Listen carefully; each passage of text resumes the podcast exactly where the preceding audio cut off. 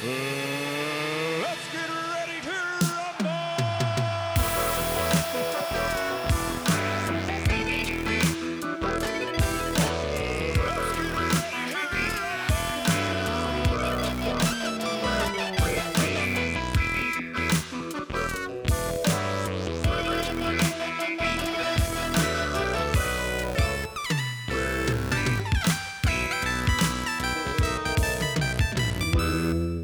to where the big boys play.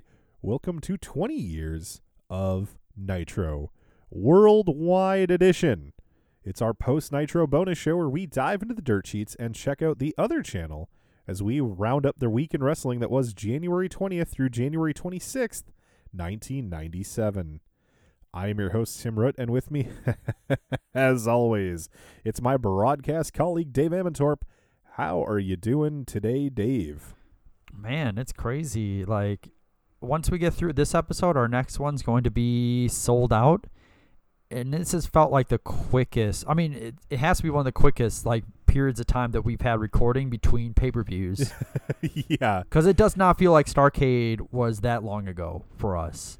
Um, but I'm I, like I I've mentioned ever since Starcade that like this this is gonna be one of the very few pay per views I've never seen before in WCW. So I'm gonna be really excited to see it and get like have like real legitimate like first impressions and and like and everything about it. And just like there's such it's so weird. There's like such an a feeling of like no one really knows what it's gonna be like. You get that you kind of get that attitude from like uh, from Clash of the Champions and Monday Nitro. It's like you you're not getting announcers or anything really talking about it because I Mm. feel like they really don't know what it is yet. Like I don't. It seems like it's like this just weird unknown thing that's gonna be sprung upon the audience on Saturday. So I'm really I'm really excited to see like how it is and all the different impressions we get from like Meltzer and everyone else as far as like how it plays out or how the wrestling world reacts to it. Uh, so yeah. yeah, I'm I'm ready. Yeah, I'm ready and raring to go for that Souled Out. I have not watched the show, but I have started to do that kind of research to put my notes together, and it is interesting. Let's say this this episode will kind of serve as a tease to that, and that actually transitions into the next thing I was going to say, which is this is one of our bonus episodes in which uh, we follow our Nitro reviews. In this case, it followed not only our Nitro but also our review of Clash of the Champions 34. Uh, so it's an, a companion, if you will, to episode 71 and episode 71 and a half. Uh, that last Nitro, of course, was the January 20th, 1997 Monday Nitro, which we reviewed with friend of the show, Magnum CK. Now we are doing things in a little bit of a unique order as we decided to do Nitro, then Clash the Champions, and now we're doing Worldwide before the pay per view. Uh, the paper sometimes with with Worldwide we do the pay per view results on here if it's a pay per view that we're not interested in covering in full. Uh, but we are going to cover Souled Out in full. We've got a, a plan out to record that. And since we always here on Worldwide Edition give the results for Saturday night, and since the pay per view takes place on Saturday night, uh, this week's edition of WCW Saturday Night almost functioned, even though it was pre taped in a different location, it almost functions as a pre show Mhm. for Souled Out. They certainly hype up the card and tell you what to see. So it made sense that we would run worldwide as a precursor to lead up to our Souled Out coverage, which uh, should be out. So just based on on how long it's probably going to take to get through our notes and record that, we're not going to record it for probably about another week from where we are today. Mhm. Uh, six days actually, because we, we do have a plan. But so it'll probably be a bit, especially for what you guys have got used to as I've been pumping out all these episodes. Um, but I do have to get us between this ep- the release of this episode of Worldwide and that episode of Souled Out. I do have something, uh, and I'm not going to spoil it. I I'm terrible at keeping secrets, but I'm so excited about this one that I'm going to keep it. I do have a special piece of audio that should come out later this week that I'm extremely excited about. Uh, so so just look for that in your feeds because uh, I think it'll tide you guys over, and it's going to be something that's that's really special for me personally, and I think will be special for the show. Now, before we move on to everything else that happened in wrestling back in that particular week of 1997, I do want to remind you that you can follow us on Twitter at 20 Years of Nitro. You can like us on Facebook at facebook.com slash 20 Years of Nitro. And of course, you can email the show at 20 Years of Nitro at gmail.com. Now, we always like to start off worldwide by looking over our recent episodes, figuring out what we could have done better. Let's issue our corrections and omissions. 20 years of Nitro. would like to make the following corrections. The following corrections. I forget we and don't we have like uh, music for that now too? We do. We have fantastic music for that, uh, recorded by friend of the show, Eastman Presser. Oh yeah, yeah. I feel like I feel like you sent that to me once too. I did. I yeah, and he it's a it's a fantastic theme. I love listening to it, and he just celebrated his birthday. So happy Oh. birthday, Eastman! Uh, something I was gonna mention as far as the just a side note, just a just a little thing that wouldn't fit anywhere else. Um, when I listened to the Dave Penzer um, interview that you did with him, and there was a whole the whole thing about um, uh, what was the what who, Gary um, the previous Gary Michael Cappetta, yeah yeah the world's most dangerous announcer. yes and That was his. That was. I didn't make that up. That was his gimmick. Oh, nice. Something that Bruce Buffer probably wanted to take.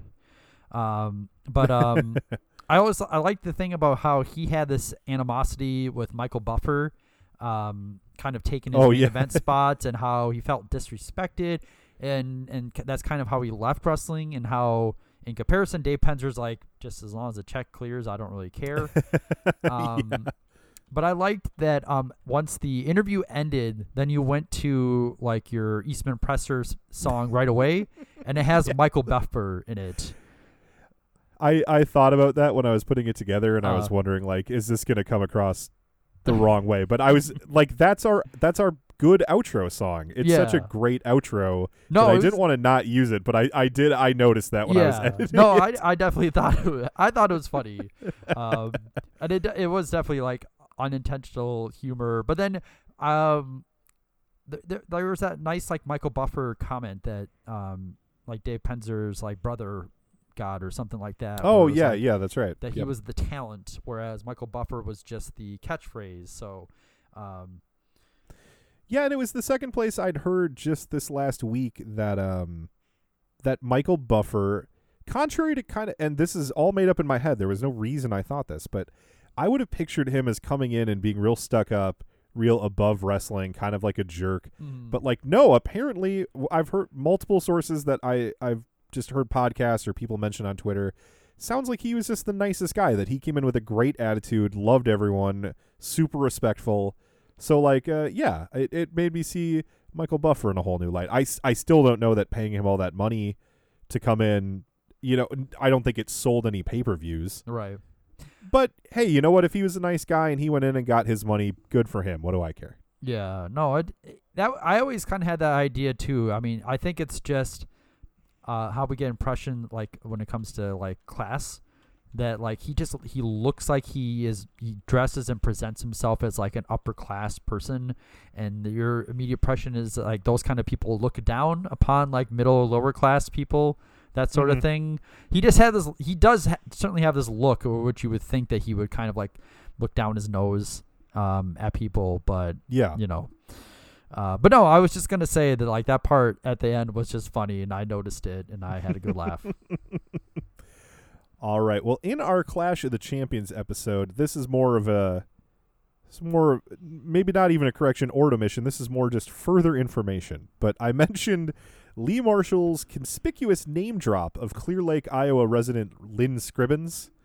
Now I oh still yeah, have yeah, not yeah. I still have not solved this case, Uh huh. but I did piece together that longtime WCW employee Sonny Onoo is around the same age as Ms. Scribbins, and he grew up uh, just 15 minutes from Clear Lake, Iowa, in Mason City. So I am wildly speculating that maybe it was a friend of his, or a cousin, Uh-huh. or a girlfriend. Who who knows what? That's just my guess right now. Is that what possible reason would they have for mentioning this woman on Clash of the Champions? I tweeted at Sonny Onoo. He didn't answer. He's he's uh, no selling me, just like Lynn Scribbins herself continues to do over on Facebook. Well, and I, So I think, I'm gonna solve this one, damn it. and I think that's, I think that's okay that you haven't heard from Sonny Onoo, because I feel like any sort of interaction with Sonny Ono is going to just not be good for your side of things. Yeah, he's gonna ask me for money for just like answering that one question. Sure. Or or once he knows who you are, if you try to talk to someone else that maybe he knows, that he will get Oh, involved. God, yeah. Like I feel I feel like he's the kind of guy where it's like I could maybe make contact with him, but I don't know if that's a good thing. He's a character, Right. s- let's leave. Yes. Uh, another little bit of extra information. So, uh, in the omission category, uh, back on Nitro a couple weeks ago in our episode that we did with Darren Corbin, we had that famous moment in New Orleans where DDP put on the the NWO shirt and then turned on Hall and Nash. Yep. Gave the the diamond cutter all that. Uh, so I happened to because I was I wanted to get his full comments on Souled Out. I finally paid uh, for there's like a three hour Kevin Nash uh, kayfabe commentaries is the company that did it shoot interview where he talks just about 1997 WCW. mm-hmm. They basically lay out the year chronologically and get him to talk about different things. And so they asked him about that angle, and he said that that was something that he and Hall had pushed for. Um, which and and you know I'll I'll always try to figure out what's a truth and what's a lie and and it seemed completely truthful to me um, what he said and, and his description of it was like this you know he and Hall were friends with Page because they'd all worked together during both Hall and Nash's first stints in WCW Yep.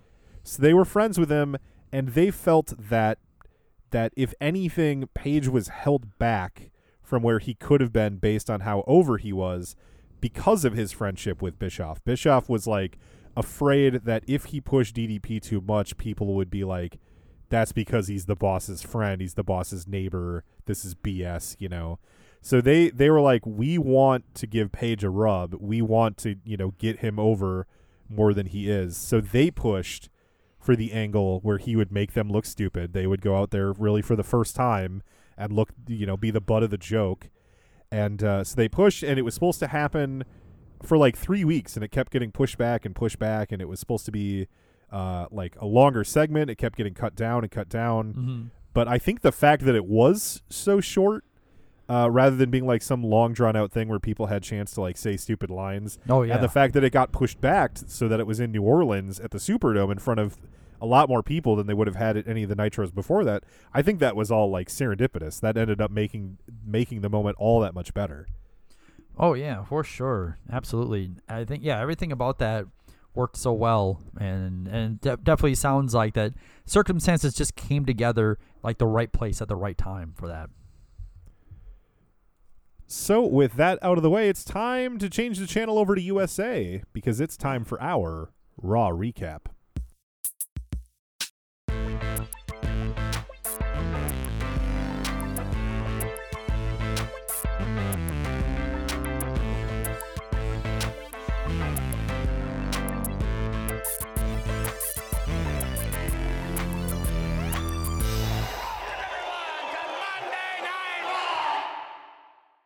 Now, I actually watched a lot of this Raw because we talked about it quite a bit uh, in our Nitro coverage because we were talking with Magnum about the opening, the hot opening over on Nitro, which was Randy Savage returning and sitting in the ring and then Sting repelling from the rafters. Yeah. Uh, and so we looked up while we were doing the show, we looked up what was happening live on Raw at the same time.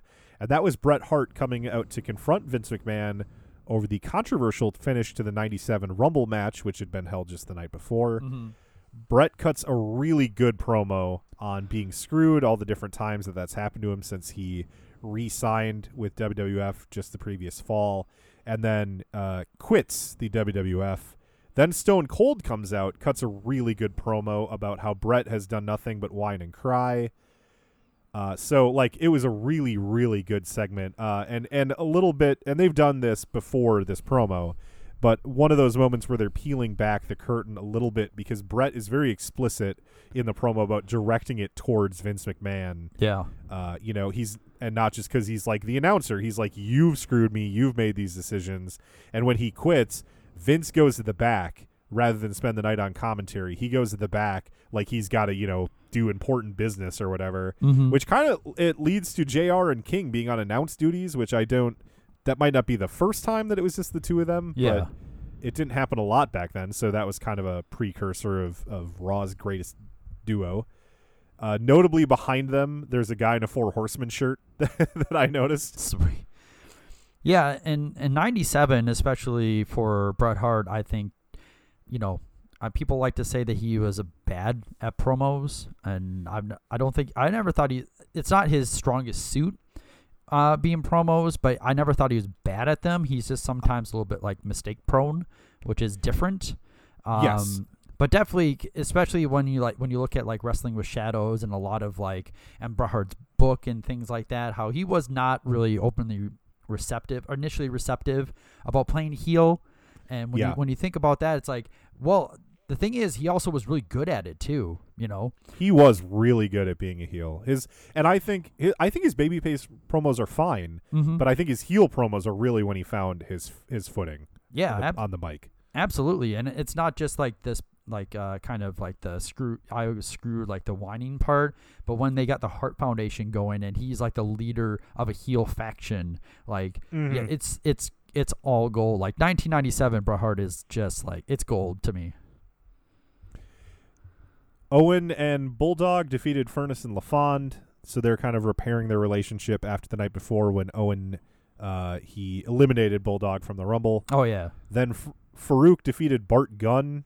I'm sure it was great. I, I skipped it. Sure. right. I'm so, I don't need to be a dick. Those are probably good good people. I don't know.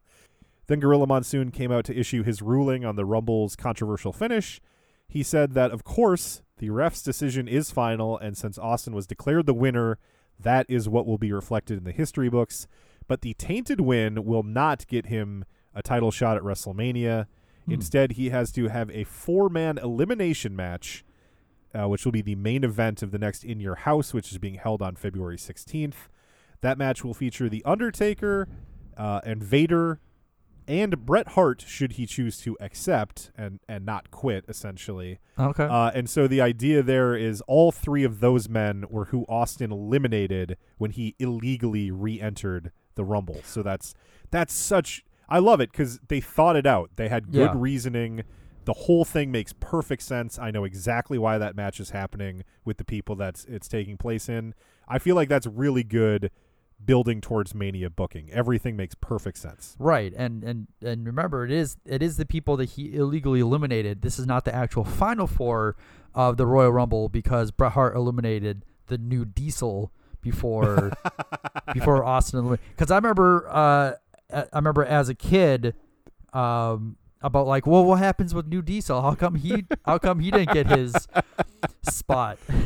but it no, that that this makes more sense. But it is kind of funny where it's like, no, that's not actually the final four. It's the final five. Right. There's someone conspic, the- someone's absent from that equation, but it is for good reason because he was like, oh, well, you were eliminated legally, so sorry, new Diesel. Yes. Uh, in the main event, Undertaker beat Austin by DQ when uh, Undertaker, Bret, Vader, and Austin ended up all brawling. It just broke into a big fight between the four participants uh, of that upcoming pay per view main event. So it was a good Raw, uh, sagged a bit in the middle. The Owen and Bulldog versus Furnas and LaFon, it seemed like a good match. I, I was kind of skipping because I just wanted to see the big angles and stuff Yeah. but it was very long. And I was just like, this is more. I think Furnas and LaFon are good workers, but it was just more than than I think 1997 WWF fans were probably going to be invested in those characters. Sure. Yeah. Uh, I also noticed when watching Raw that when promoting La Femme Nikita coming up after Raw, Uh-huh. Jr. Jr. made a big point of saying, "Not no wimpy Robin Hood." Oh, hey, oh. Shots fired at the follow-up program now. right. well, I, I like uh, uh, after Raw, they, there was always some sort of like kind of quote unquote risque thing because there was like silk stockings was yes, another yep. one. I think I felt like there was like a wasn't there like a Baywatch After Dark? Um, That was a thing. I don't remember if that was a Raw. Baywatch Nights was a show. I don't Baywatch remember if that was a Raw. yeah. If that was a Raw follow up or not. but Okay. I definitely remember Baywatch Nights. yeah. I believe, and I might be making this up, but I believe I saw one episode of it, and it was like Mitch was investigating a werewolf. Oh, okay. So it's like I have to look up if that's true or if that's Yeah. some kind of weird twisted memory I have, Yeah. but that's what I remember. no, I, I, I just I always remember that like on USA because like I'm at home and I'm a kid and so it's usually something where it's like I gotta turn it off right away or else or else the parents are gonna be like what what is this what is this you're watching Yeah. yeah that sort of thing I always remember that buxom woman. Uh, I think her name was like Rhonda Shearer, and she would she would say USA up all night, and she would say like up all night. oh that was yeah kind yeah of her yeah gimmick. uh-huh. I remember that, and I remember they had a show that was like a parody of Jerry Springer. Uh, and they had a show that had, was a parody of Baywatch, and they both it was the same guy on both of them. Anyway, that's a Hmm. whole rabbit hole. I guess no right going down there, but remembering late night USA '90s programming. yeah Uh, in the ratings roundup, Raw came in with a 2.2, and Nitro came in with a 3.7, a 3.0, and a 4.4 Hmm. in hours one and two, respectively. Uh, so that's obviously a big win for Nitro on a week where WWF was really hoping to come out strong based on the Royal Rumble and what a success that was, and the fact that they were live. Uh, so that's really big, and, and we're actually going to see some pretty dramatic changes uh, because of that, and we'll start to hint at those when we get into our dirt sheets a little bit later on. yeah because it was like the Uh, night it was the night after the rumble and it, and they also had like hot angles to play off of um after the rumble and they start off and it was like the focus was the the whole like the four men from the rumble like it went throughout the whole show Yeah. so it seemed like they just like they felt like they had a good thing going and so i'm sure that this might this is probably a week that felt that felt especially deflating because they really it, they really had like a hot program going out throughout the show that i'm sure they Mhm. thought would be, would be successful a little a little strange that you don't hear anything about Shawn Michaels winning the championship from that episode. It there is like a I, I when I recap Raw, I kind of skip like promo packages. There definitely he's not on the show, but there is like a promo package Oh, that sure. talks about him winning the belt. Okay. You know where you see like stills and they play music and talk about it. So Yeah. if you watch the show, you definitely find out that he won the the championship. Gotcha. Uh, WCW opened the night with a 3.2 to 2.1 edge. So as good as that Hart segment was, it was getting clobbered by Randy Savage sitting in a chair in an empty ring. Yeah. The gap stayed large throughout the hour until WWF closed the gap a little bit with Austin and Taker, which was going head to head with Malenko versus Ultimo Dragon. But w, I, when I say they closed the gap, like WCW still had a 3.0 to 2.5 lead. yeah. And then in the second hour, Nitro peaked at a 4.6, which was the period when Bush Bischoff took over on commentary, and they had Chono versus Taylor, Hall versus Booker T, and Luger versus Stevie Ray. Boy, those um NWO commentary segments are just rough. Like like Bischoff does just does not have a good idea as far as like how how much he should be in character and how much he should Mhm. be doing play by play. And it's just like I, I feel like that it's kind of to it's been like to a weakness now that they're very much like improvising what they're talking about out there. And It will be very interesting to see for an entire three-hour pay-per-view. Oh God, I didn't even think of that. because yeah, Bischoff is the commentary team is Eric Bischoff and uh, Ted DiBiase.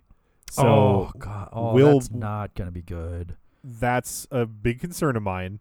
Uh, but I am I'm in, interested in the exact thing you're talking about, which is how much does he do regular commentary and how much is he doing NWO heel? Is he going to do a three hour NWO heel promo? Mm. You know, uh, as much as it might not make a ton of sense for him to, um, to you know do straight commentary, it's almost going to be necessary for that to be a watchable program. Definitely, and I mean, I love Ted DiBiase, but like the periods in which he's been on commentary, it's like, yeah, he was not born to do commentary. Like just Yeah, because you can I would do good character promos does not mean you can do commentary. They're they're two different, completely different beasts. Yep. And just the sound of those two doing that for three hours sounds rough. So that will be definitely interesting how that plays out.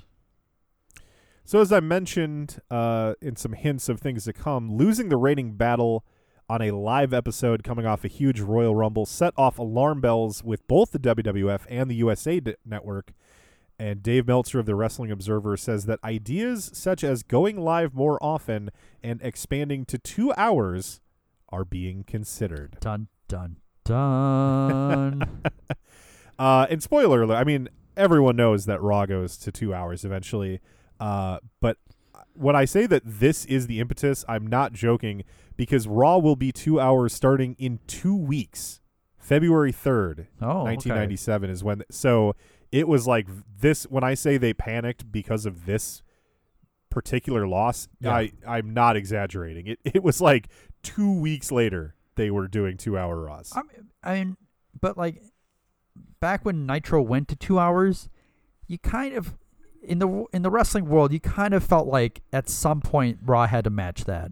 You know, yes, 100%. it, Yep. it just it, it seemed like it was a matter of when and not if. But no, that's definitely interesting. It's like it's like literally the meeting they have about this and the reaction to it is like um it, it's implemented as quickly as possible.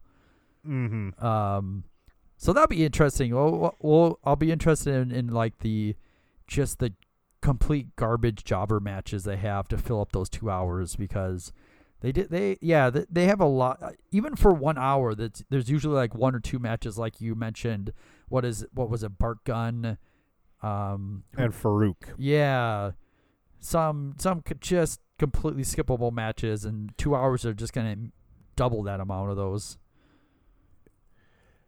We're going to stay with rating news for a minute because the Clash of the Champions that we covered on January 21st drew a 3.5 rating.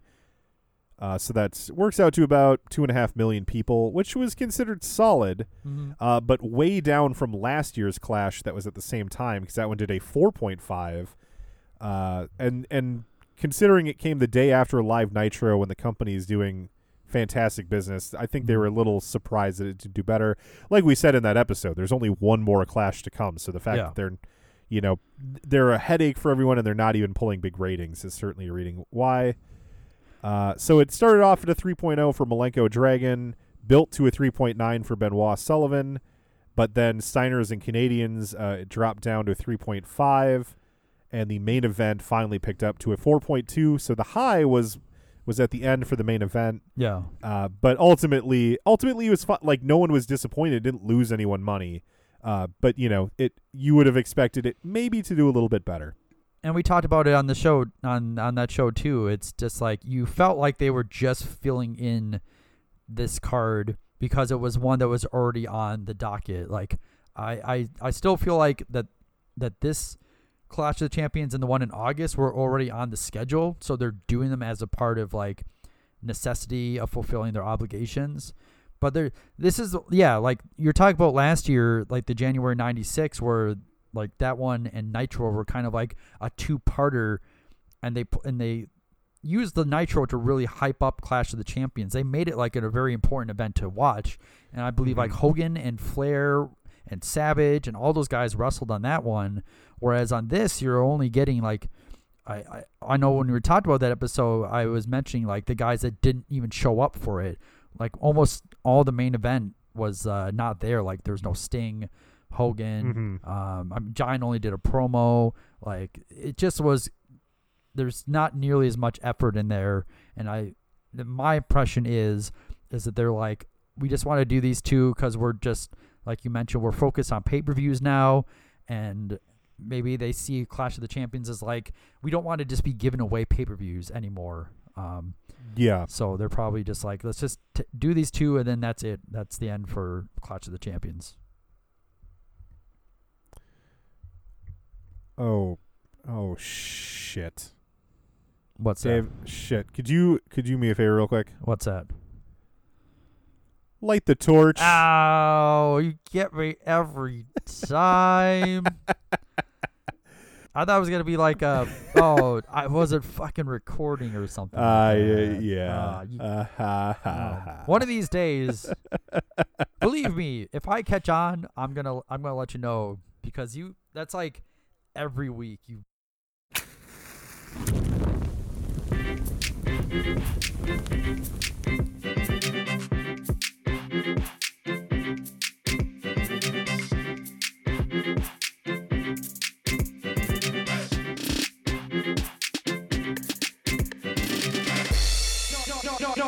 talk about this fucking prick Wade Keller for a second.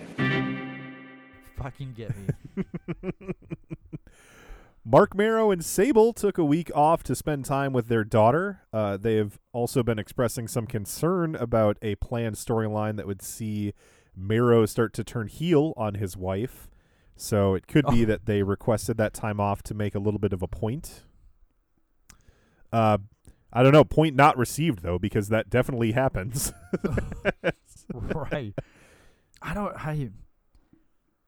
I mean, you shouldn't feel that way, but you just gotta feel like this whole thing, like Marc Mero probably feels emasculated by like, God damn it! Like Vince saw that my wife's really attractive, and now sees her Mhm. as like the as the talent, and I mean, we know how how this winds up basically, where it's just like most people don't even remember who Marc Mero is, whereas they know who Sable is. I'm just curious. Uh, you make a really good point, and I'm just tweeting now because I'm curious about what people's opinions are. I wonder if Marc Mero and WWF would have worked better had he never been paired with Sable. If they had just been introduced as two totally different characters that never interacted whatsoever. Oh yeah, absolutely. I would think so. Um, I mean, unless unless it was just a thing where it's like once Vince met Sable and he just maybe he couldn't disassociate the two. Um, Right. or and having Vince Russo like the ultimate one of the ultimate pervs of wrestling there as well didn't help things either. Oh, for yeah, for sure. Uh, in other news covered by Wade Keller of the Pro Wrestling Torch, Livewire, WWF Livewire, will no longer have the live interactive segments that are kind of the staple of the show with viewer calls and faxes. Uh, so it's kind of, you know, it's like a lot of WWE shows. It started off as something kind of crazy and different, and Yeah. it'll just slowly be watered down to be like every other WWE show. Right. Once it's like, oh, oh, wait, this is something we don't have a hundred percent like control over, then they're like, oh, now we're Mhm. not interested. Billy and Bart Gunn's contracts are both coming due, and Wade Keller has heard that one or both of them might be WCW bound. Hmm. It's interesting, and and and I only cover some of the things they say. Uh, it's interesting that when it comes to f- speculating what could happen in the future, I feel like from the small sample size we have, that it's Dave Meltzer has a better batting average than Wade Keller does. Like Oh, sure. Wade sure. seems to throw out a lot of names that we never actually like. Mhm. You know, living here in the future, we know that that doesn't happen. Yeah. Um, and they both miss sometimes. Nobody's perfect with their reporting. And and hey, his reporting might have been perfect. Those guys might have talked about coming into WCW, and it just didn't happen. But it seems like more with Wade, or when like I hear something like that, I'm like, well, weird, because that never happens. I wonder what he was talking about. Yeah. Ted Turner spoke recently at a cable convention of some kind. Uh, it was apparently carried on C-SPAN, and when he opened the floor to when he opened the floor to well when he I'm just imagining watching that now. Uh, when he opened the floor to questions, the very first question was, "Why did Hulk Hogan turn bad?" oh no. I hope that was like an esteemed member of the press in a suit. Why did Hulk Hogan turn bad? And the thing is, it's like I think Ted, because you know, there's, there's a whole like, hey Vince, I'm getting into the wrestling business. Yeah, Like- yeah, yeah. You, I've never gotten the impression that he really understands like the intricacies of wrestling, and and that could even be something where he's like, I don't even know what he's talking about. You know, of Hulk Yeah. Hogan being bad. Like I could feel, I could, I could believe that that Ted Turner was like that oblivious to what was actually going on on the shows itself. Hey, that's what's interesting though. He said, "Why not? Change is good." Then he talked for about two minutes about the success of WCW, its high ratings, Hmm. and even plugged the NWO 900 line. Oh wow! I should have. So I should have let you finish. Jesus. yeah, so apparently Ted Turner was very aware of what was going on with WCW, which I I I'm as surprised as you are, but that's kind of cool. Yeah, it is cool. As of Friday, January 24th, WCW had already sold 4,000 tickets uh, for $80,000 in San Francisco for Super Brawl. That's going to be at the Cow Palace. Oh, nice. The, The Sacramento Nitro uh, advance that's coming up is up to $38,000, and the Atlanta Omni advance is up to an amazing for that market, and those are Wade's words, uh, 4334 paid for $70,000. Wow. So, uh, so yeah, those are all. You know, keep in mind those aren't huge numbers now, but those are all advance tickets. By the time we get there, those will be significantly more. So, Yeah. it is a ticket bonanza. Uh, apparently, and I think this was um because Meltzer had the same story with those advance numbers, and uh, I think in his blurb about it, he mentioned that there was like Nitro or, or on Nitro or somewhere. WCW brags that people were camping out to get tickets, No, and right. that is that is true. In in one market, I think it was Sacramento. Uh, there were like people who camped out to be there the next morning to buy tickets right away, which is like never happened for WCW before. Yeah, I mean, there was definitely points just last year in 1996 in which you probably didn't hear anything about advance paid tickets. You know, Right. we would get Yep. more of like, I mean, there's there's still like some papering going on, but like there was a lot more. I remember, you know, when we were always talking about like the. Uh, the the crowds for nitros of how much was paper, how many were free.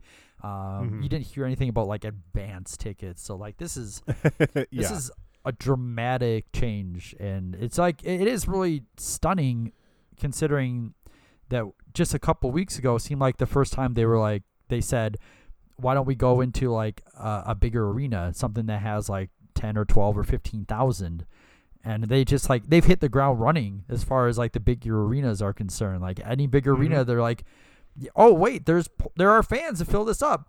Who who knew? Well, that brings us to a little segment that we like to call Observe This. Observe this, brother.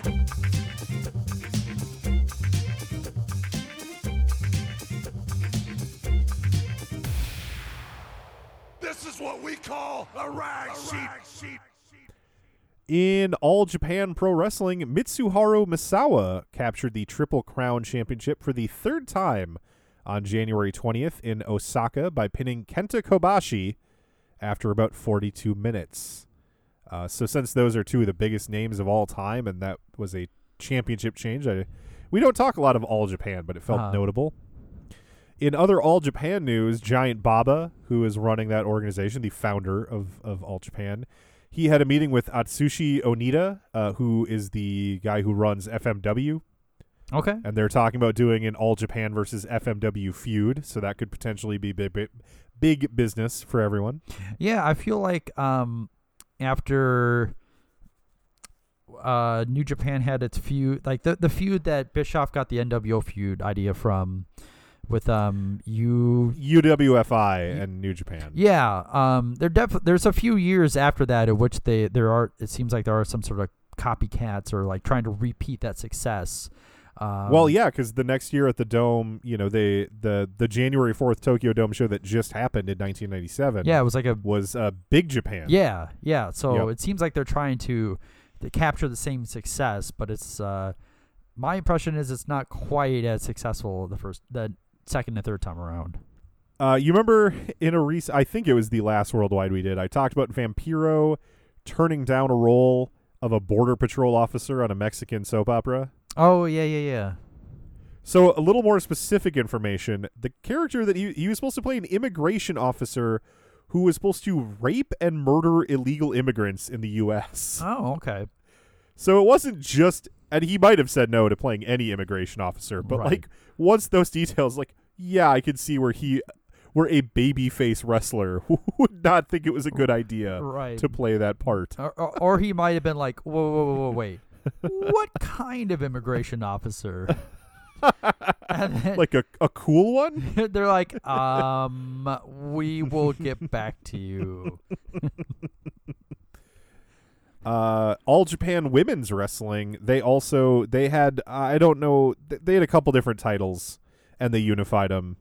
Uh, I didn't write down the names, but I did write down that they are losing money uh, because you know that was a really really great organization for a while with some fantastic matches that was huge in Japan. Yeah. Uh, but we are starting to really see the decline of of that promotion, unfortunately.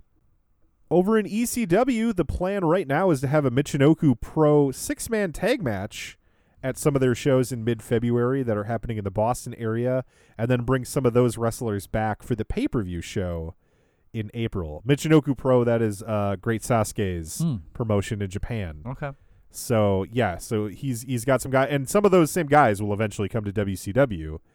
Uh, so I don't know if it's the exact, same, but the guys from you know Michinoku Pro who worked with and were trained by No. Sasuke. Uh, so yeah, there's a relationship there between them and ECW. I was uh since you did mention Great Sasuke, I did see on Twitter when someone I can't remember who, but someone was having like ha- has a had a GIF of Great Sasuke um, when he was the J Crown champion, which he'll he'll win it in the summer. He'll be the one that gets it from Liger, and they were pointing out that when Sasuke had it, he also had five other uh, championships to his name at the time, and so they're talking about. I think it was uh, just uh, mentioning as far as like wrestlers that had like the most active championships to their name at once. So Mhm. so that that had Sasuke. He had thirteen championships at the same time That's bonkers. which is crazy. But it's also like it's great Sasuke in 1996. I mean, there's only only a handful of uh, junior heavyweights were above him at that time too. So UFC star Don Frye was interviewed recently on a Texas radio station and asked about rumors. And I've not read these rumors until reading this note about these rumors. But apparently, he was asked about rumors that he's going to replace Steve McMichael in the Four Horsemen. Huh.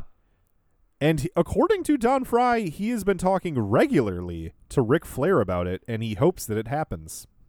okay, that could also be a whole lot of nothing. Those rumors Uh, could yeah. be courtesy of Don Frye too. Well, it's certainly based on, yeah, living here in the future. That seems probable. right. Although also based on the evidence of what we've seen of Steve McMichael in the ring, I could believe that a replacement might be considered in the future. Yeah, and at least you know you'd because Don Frye, he shows up in New Japan in '97, um, so he he does get trained as a wrestler. Now, whether he's being trained as of you know this moment in January, I, I guess I don't know the answer, but Yeah. I think we've seen that guys like Ken Shamrock and Don Frye and um, Severn.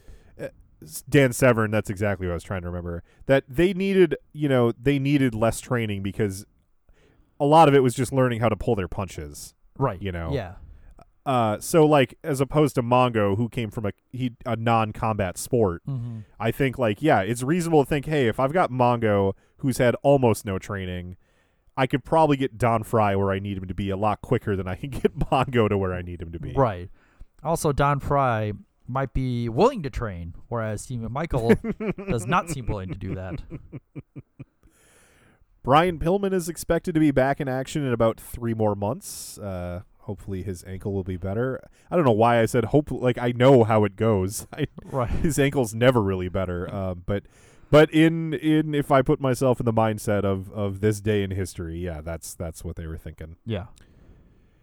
Dr. Jerry Graham died on Friday, January 24th, 1997. He is famous for selling out Madison Square Garden many times. He was a six time WWWF Tag Champion and is a member of the WWE Hall of Fame. A tag match that he was involved with in 1957 led to a riot so large that it led to a ban on children under 14 uh, at Madison Square Garden wrestling shows that lasted for 20 years. Wow.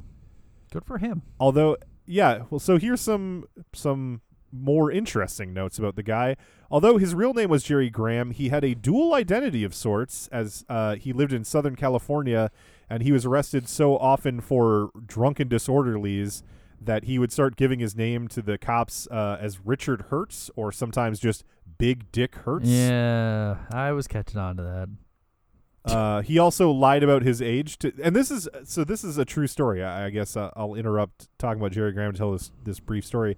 One time when I was applying for a job, I had to go in for a drug test. So this was at a urology clinic. This is all you know. This is dicks are like half their business, right? Yep.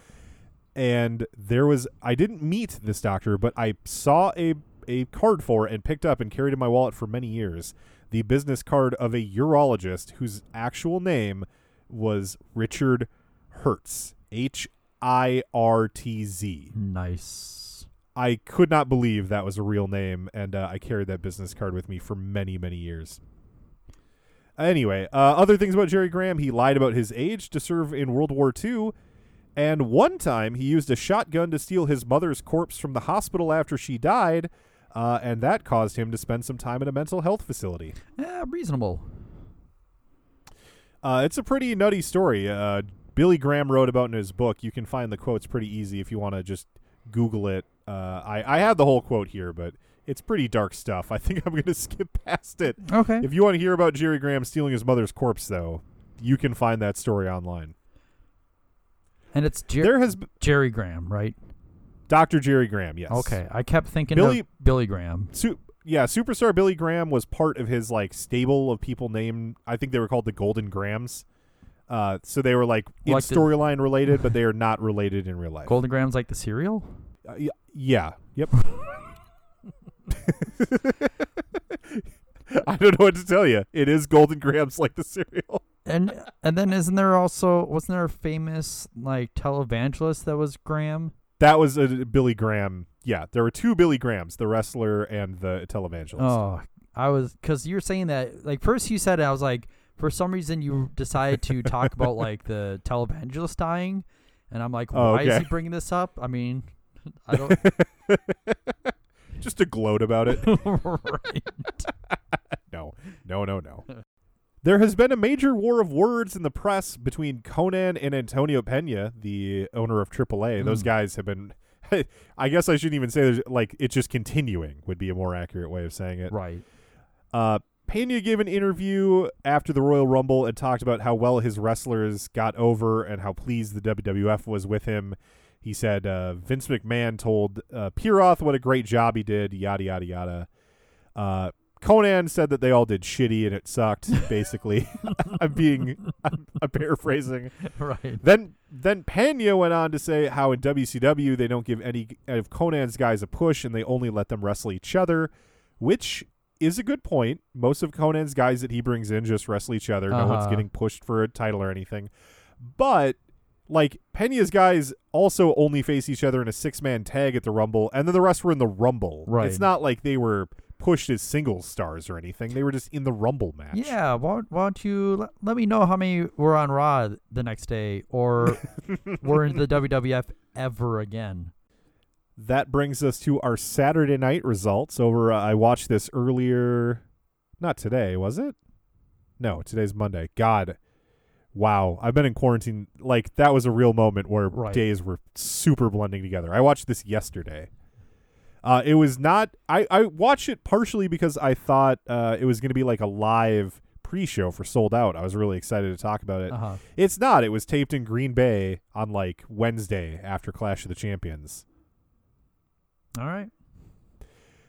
Tony and Dusty open the show in front of Lambeau Field because it's Green Bay. It is like w- Wisconsin winter, so and they're both Southern boys, so they're both very cold, and it's very funny to me. Uh huh.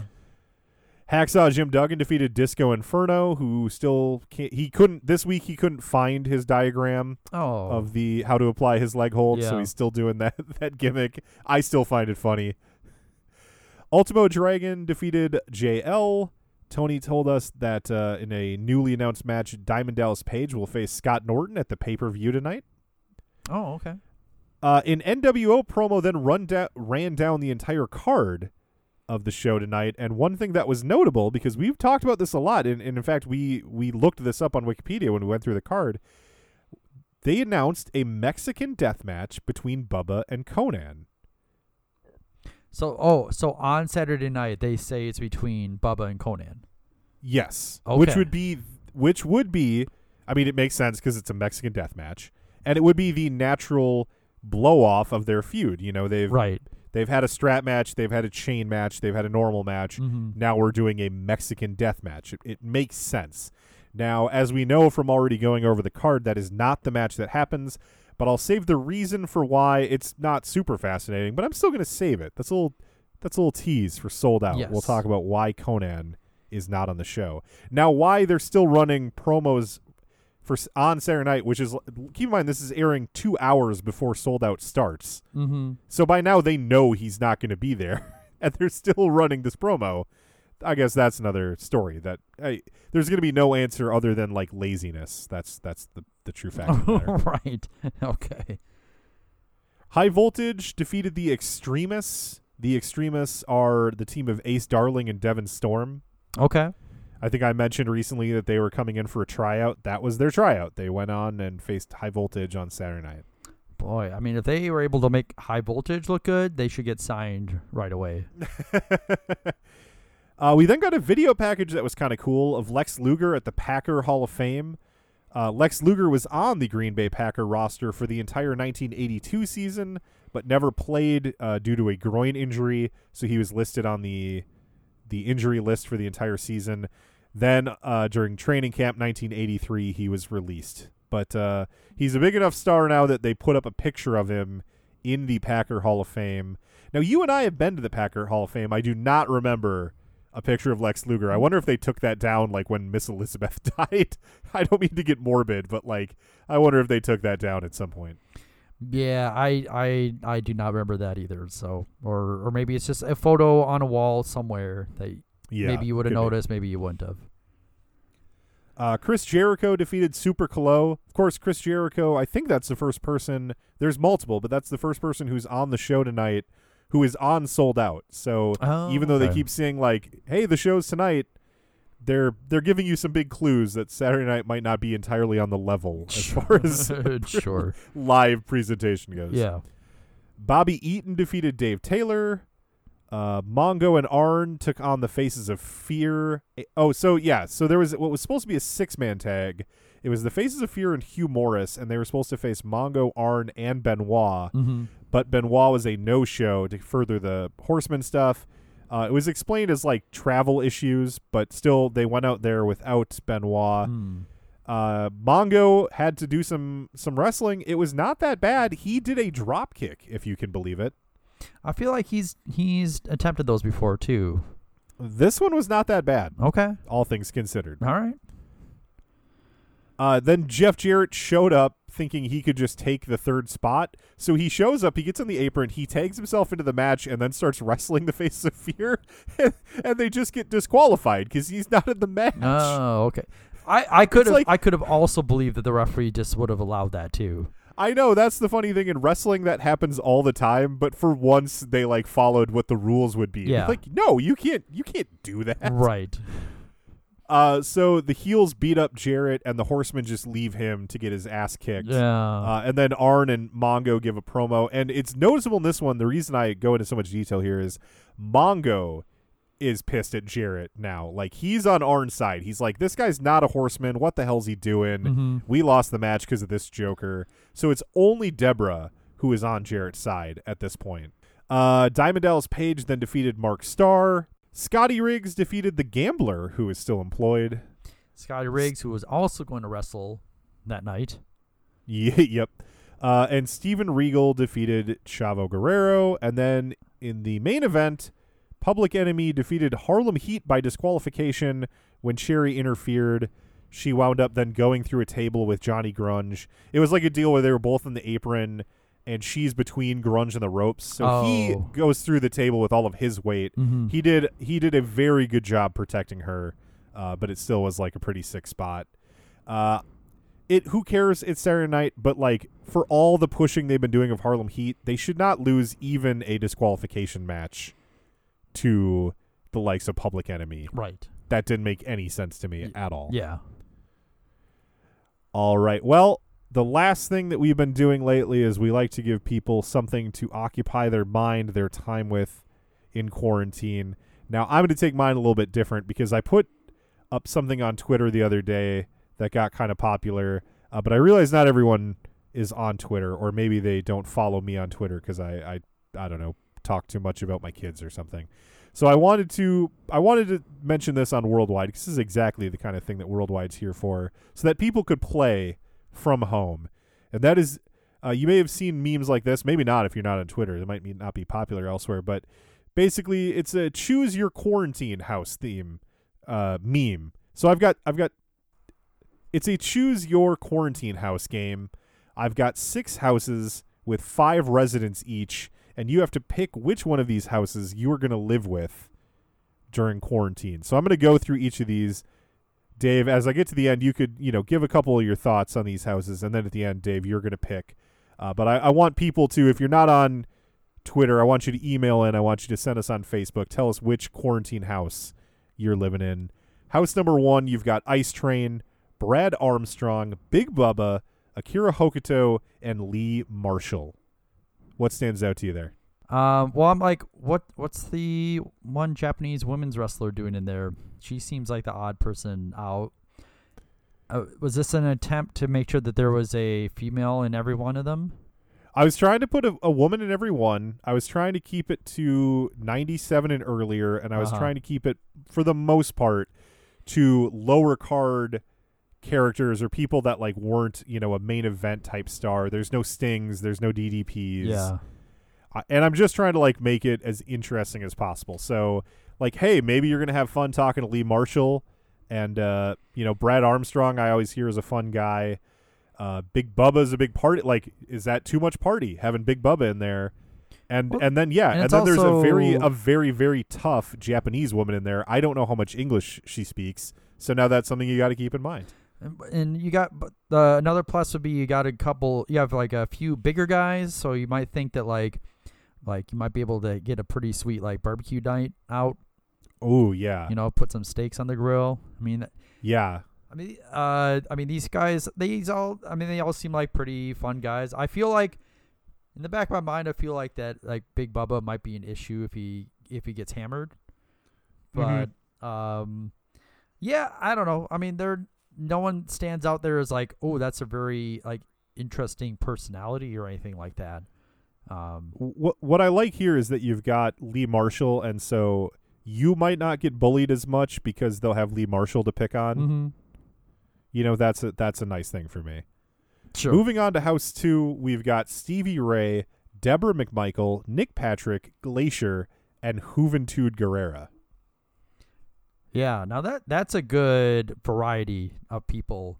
Um, like Stevie Ray has proven to be very like a very interesting guy that has done like um, podcasts and, and Mhm. interviews and things like that after his career ended. I feel like Deborah would be very would be fun to be around when she's not with one of her abusive significant others. Um, Yeah, I was thinking, you know, at first I was like, re- I was thinking about Deborah and I was thinking about her, the character. And then I thought, you know what? As a person, for all I know, she's a complete sweetheart. Right. A- all I know is the character. It's, it's wrong for me to judge on that. Uh, Stevie Ray, I'm with you. He seems super nice. Glacier, you and I met, and he Mhm. was like just the world's best guy, seemingly. Um, I feel like I feel like Nick Patrick would reveal himself to be a good, just a good pal to be around. Probably, probably is. Uh, he's probably a lot funnier than you realize. Mm, that could be. um, I think that he might be the surprise, like uh, sense of humor of the group. I think Juventud's the downfall of this house. Like, I think he's going to go nuts. I think he's going to be partying like all night. Yeah, Every every he's going to be the guy you want. He's going to be like the puck from the Real World San Francisco. Only you can't vote him out because Right. it's quarantine. In House Three, we've got the Booty Man, Zodiac, Brother Bruti, the Man with No Name, and the Disciple. Now, a lot of people on Twitter were pointing out like a, a there was a really funny number of people that said that's just the same guy as if I didn't realize that. Yeah. That was, that was a coincidence that I was so dumb I didn't realize. Yep. That was very very funny to me. Uh, but there was also a lot of people who were like using it as a loophole, like, "Hey, there's more food in the house because I'm only sharing it with one guy," or like, "That's going to be the quietest house because there's only one other person." right. In my mind, it was five Ed Leslies fully living each of these gimmicks. And the thing is, like, the because even if it's like five of them that's the same gimmick, they know each other very well, so they're not mm-hmm. interested in getting to know each other. They're all interested in getting to know you. So you would Yeah. never have time to yourself because A- all of them want to be your new pal. and there is no way that that you are not doing all of like let me rephrase this plus you know in that house you are doing all of the chores yeah, there. you live with five Ed Leslies, there's going to be garbage on the floor. Like, it's going to be a real pigsty, and no one is doing any work except for you. Yeah, and the other one, because I mean, the other there's another one where you have Brian Knobbs, and that's another Hogan tag along. Mm-hmm. Hogan tag alongs are not doing work for themselves. Like, mm-hmm. Mm-hmm. yeah, I see the I see that's only one person as being a negative. That was like if I'm ranking them, that one's last. That's my last option. Is is that is that house? In house number four, we've got Sonny Onoo, Alex Wright, Scott Norton, Rick Steiner, and Woman. Yeah, I'd feel a lot better about that if Sonny Onoo was not in there. I feel like since you're in a quarantine house, he's probably not. I mean, maybe he can't resist like trying to get money from you, but I feel like maybe maybe in there he'll just relax, let his hair down, and tell some stories. Uh, I think Alex Wright probably pretty fun guy to party with. Scott Norton definitely a guy who's going to tell a good story. Like I could just spend the whole time asking him questions about being in North Korea, Mm. where I think I think Sonny Onoo was on that trip too. So maybe I just get those guys, you know, to tell me like one hour of North Korea stories every night, and I just get to look forward to that all day. I feel like I feel like Alex Wright's gonna be the one where it's like, is it just me or have I not seen him in like seven hours? like where did Alex Wright He's- go? yeah, he's just in his room listening to techno. Yeah, just doing his own thing. I also feel like Rick Steiner is definitely like the tonight. What sort of thing do we have to deal with when it comes to Rick Steiner? Like he, he's he's he's the roommate who makes his own drama. yeah, or he's, he's Yeah. just just always has never like. I feel like the Steiners are kind of because they're just like sort of like they were like meathead high school wrestlers that just kind of grew up still being able to be meathead wrestlers and they just Mhm. are not capable of responsibility whatsoever um i think i think woman would be like the best for like she seems like she always had her shit together so if you Mhm. if you needed if you wanted to go to a quarantine house where where you know someone could organize things like she would probably be the best option available as far as like uh yeah making sure that ev- like everyone has like a task they have to a chore they have to do that sort of thing so Mhm. not that's not a bad one like four is not a bad one Uh, I'll I'll say like the most popular choices seem to be four and six, and we'll get to six in a, in a little bit. Mhm. Uh, but first, we've got to go through number five. In House Five, we've got Jacqueline, Yuji Nagata, Teddy Long, Brian Knobbs, and Sergeant Craig Pittman. I just that one that one I'm not sure. I feel like there's so many unknowns there. Like all of them I ha- I I could not tell you what kind of personality they have in real life, you know? Pittman seems like in his promos, and again, this is just a character, but he seems like such a weird guy. Yeah. Like he, he kind of scares me. And there might just be some of that marine stuff where like he's waking you all up at four in the morning to do push-ups and shit. Sure.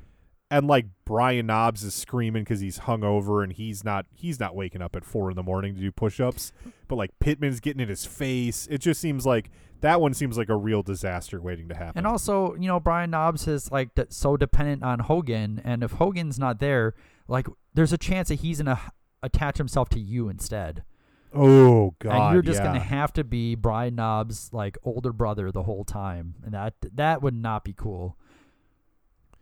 All right, and then in number six we've got the Gambler, Barbarian, Medusa, Colonel Robert Parker, and Flying Brian Pillman. Um, Pillman is another. He's more another along the Rick Steiner sort of line of like, what sort of shit do we have to clean up now with Flying Brian? Um, I'm a little worried that he's going to be picking on me the whole time because I'm the one non-wrestler, you know. yeah, like, right. I'm the odd man out. A lot of these houses have at least one person who's going to probably pick on you a little bit. And Barbarian and could I feel totally like in be this that way one, too. uh, like he would be more casual. He would just like tell you to clean the kitchen hmm and know that you're going to do it because you're scared of him. Right. Pillman's going to be like shitting in your sock drawer. You know? Yes. right. Uh, but I feel like Medusa is going to be a lot of fun. I feel like Robert Parker is going to be a blast. um, and then it's just uh, whatever whatever kind of personality the gambler really is. Yeah, he's kind of a cipher, I guess. Uh, maybe I just thought it was funny to include him. Yeah. Maybe I could have picked a little bit bigger of a name, but I, I thought it was. Somebody had a tweet that I liked though. Somebody said, "Well, I'm definitely going in house six because I know the gambler has cards." And I was like, "That's Sure. I I like the way you're thinking Yeah. about this." Um, So anyway, if yeah, if you're if you're out there and you want to send us your wrestling house, like I said, I had a lot of fun, and please send me your reasoning because that was the most fun thing was reas reading the the Mm. thought process people had in why they picked these out. Um, and I I picked House Two. That's the Stevie Ray, Debra McMichael, Nick Patrick, Glacier, and Juventud Guerrera. I feel I just I feel a lot more confident in what I my expectations from each of those people, and and and knowing like I don't I don't feel like they're I mean obviously you know Juventud might have to answer some questions, but um, but also like knowing I've met Glacier and Glacier is a legitimately nice guy. I find Stevie Ray just to be an interesting person, and I still think that Debra McMichael by herself is probably going to be like th- the surprise of the group as far as someone Mhm. that is just legitimately fun to hang out. So uh, I I am confident in in two being the house that I would I would pick. All right, well, there's one more thing that we've got here on Worldwide that we're doing all quarantine long, and that is, of course, the Liam Marshall Memorial Indie Wrestling Road Report. And uh, this week, I talked to the Kenway. He is a independent wrestler out of St. Louis, Missouri. We had a fun conversation. Uh, we talked about uh, WCW. He's he's born in '97. I, or was that right? I th- think he said '97. Yeah. Uh, his parents were big wrestling fans, so he does have early memories of seeing this from from a very early age. But I mean, he's somebody who didn't have the chance to see a lot of the stuff that we've covered Mhm. uh, live when it was on because he wasn't even born yet. Uh, but it, he's he's a student of history. He's he's talked a lot about 70s wrestling that he liked. Uh, his parents, you know, showed him like wrestling at the Chase because you know from St. Louis they're into the Sam Muchnick stuff. Um, so it was a it was a fun conversation. We talk a lot about different stuff, wrestling, coffee. It's a pretty wide ranging conversation. He was a really fun guy to talk to. So uh, let's go to that interview now.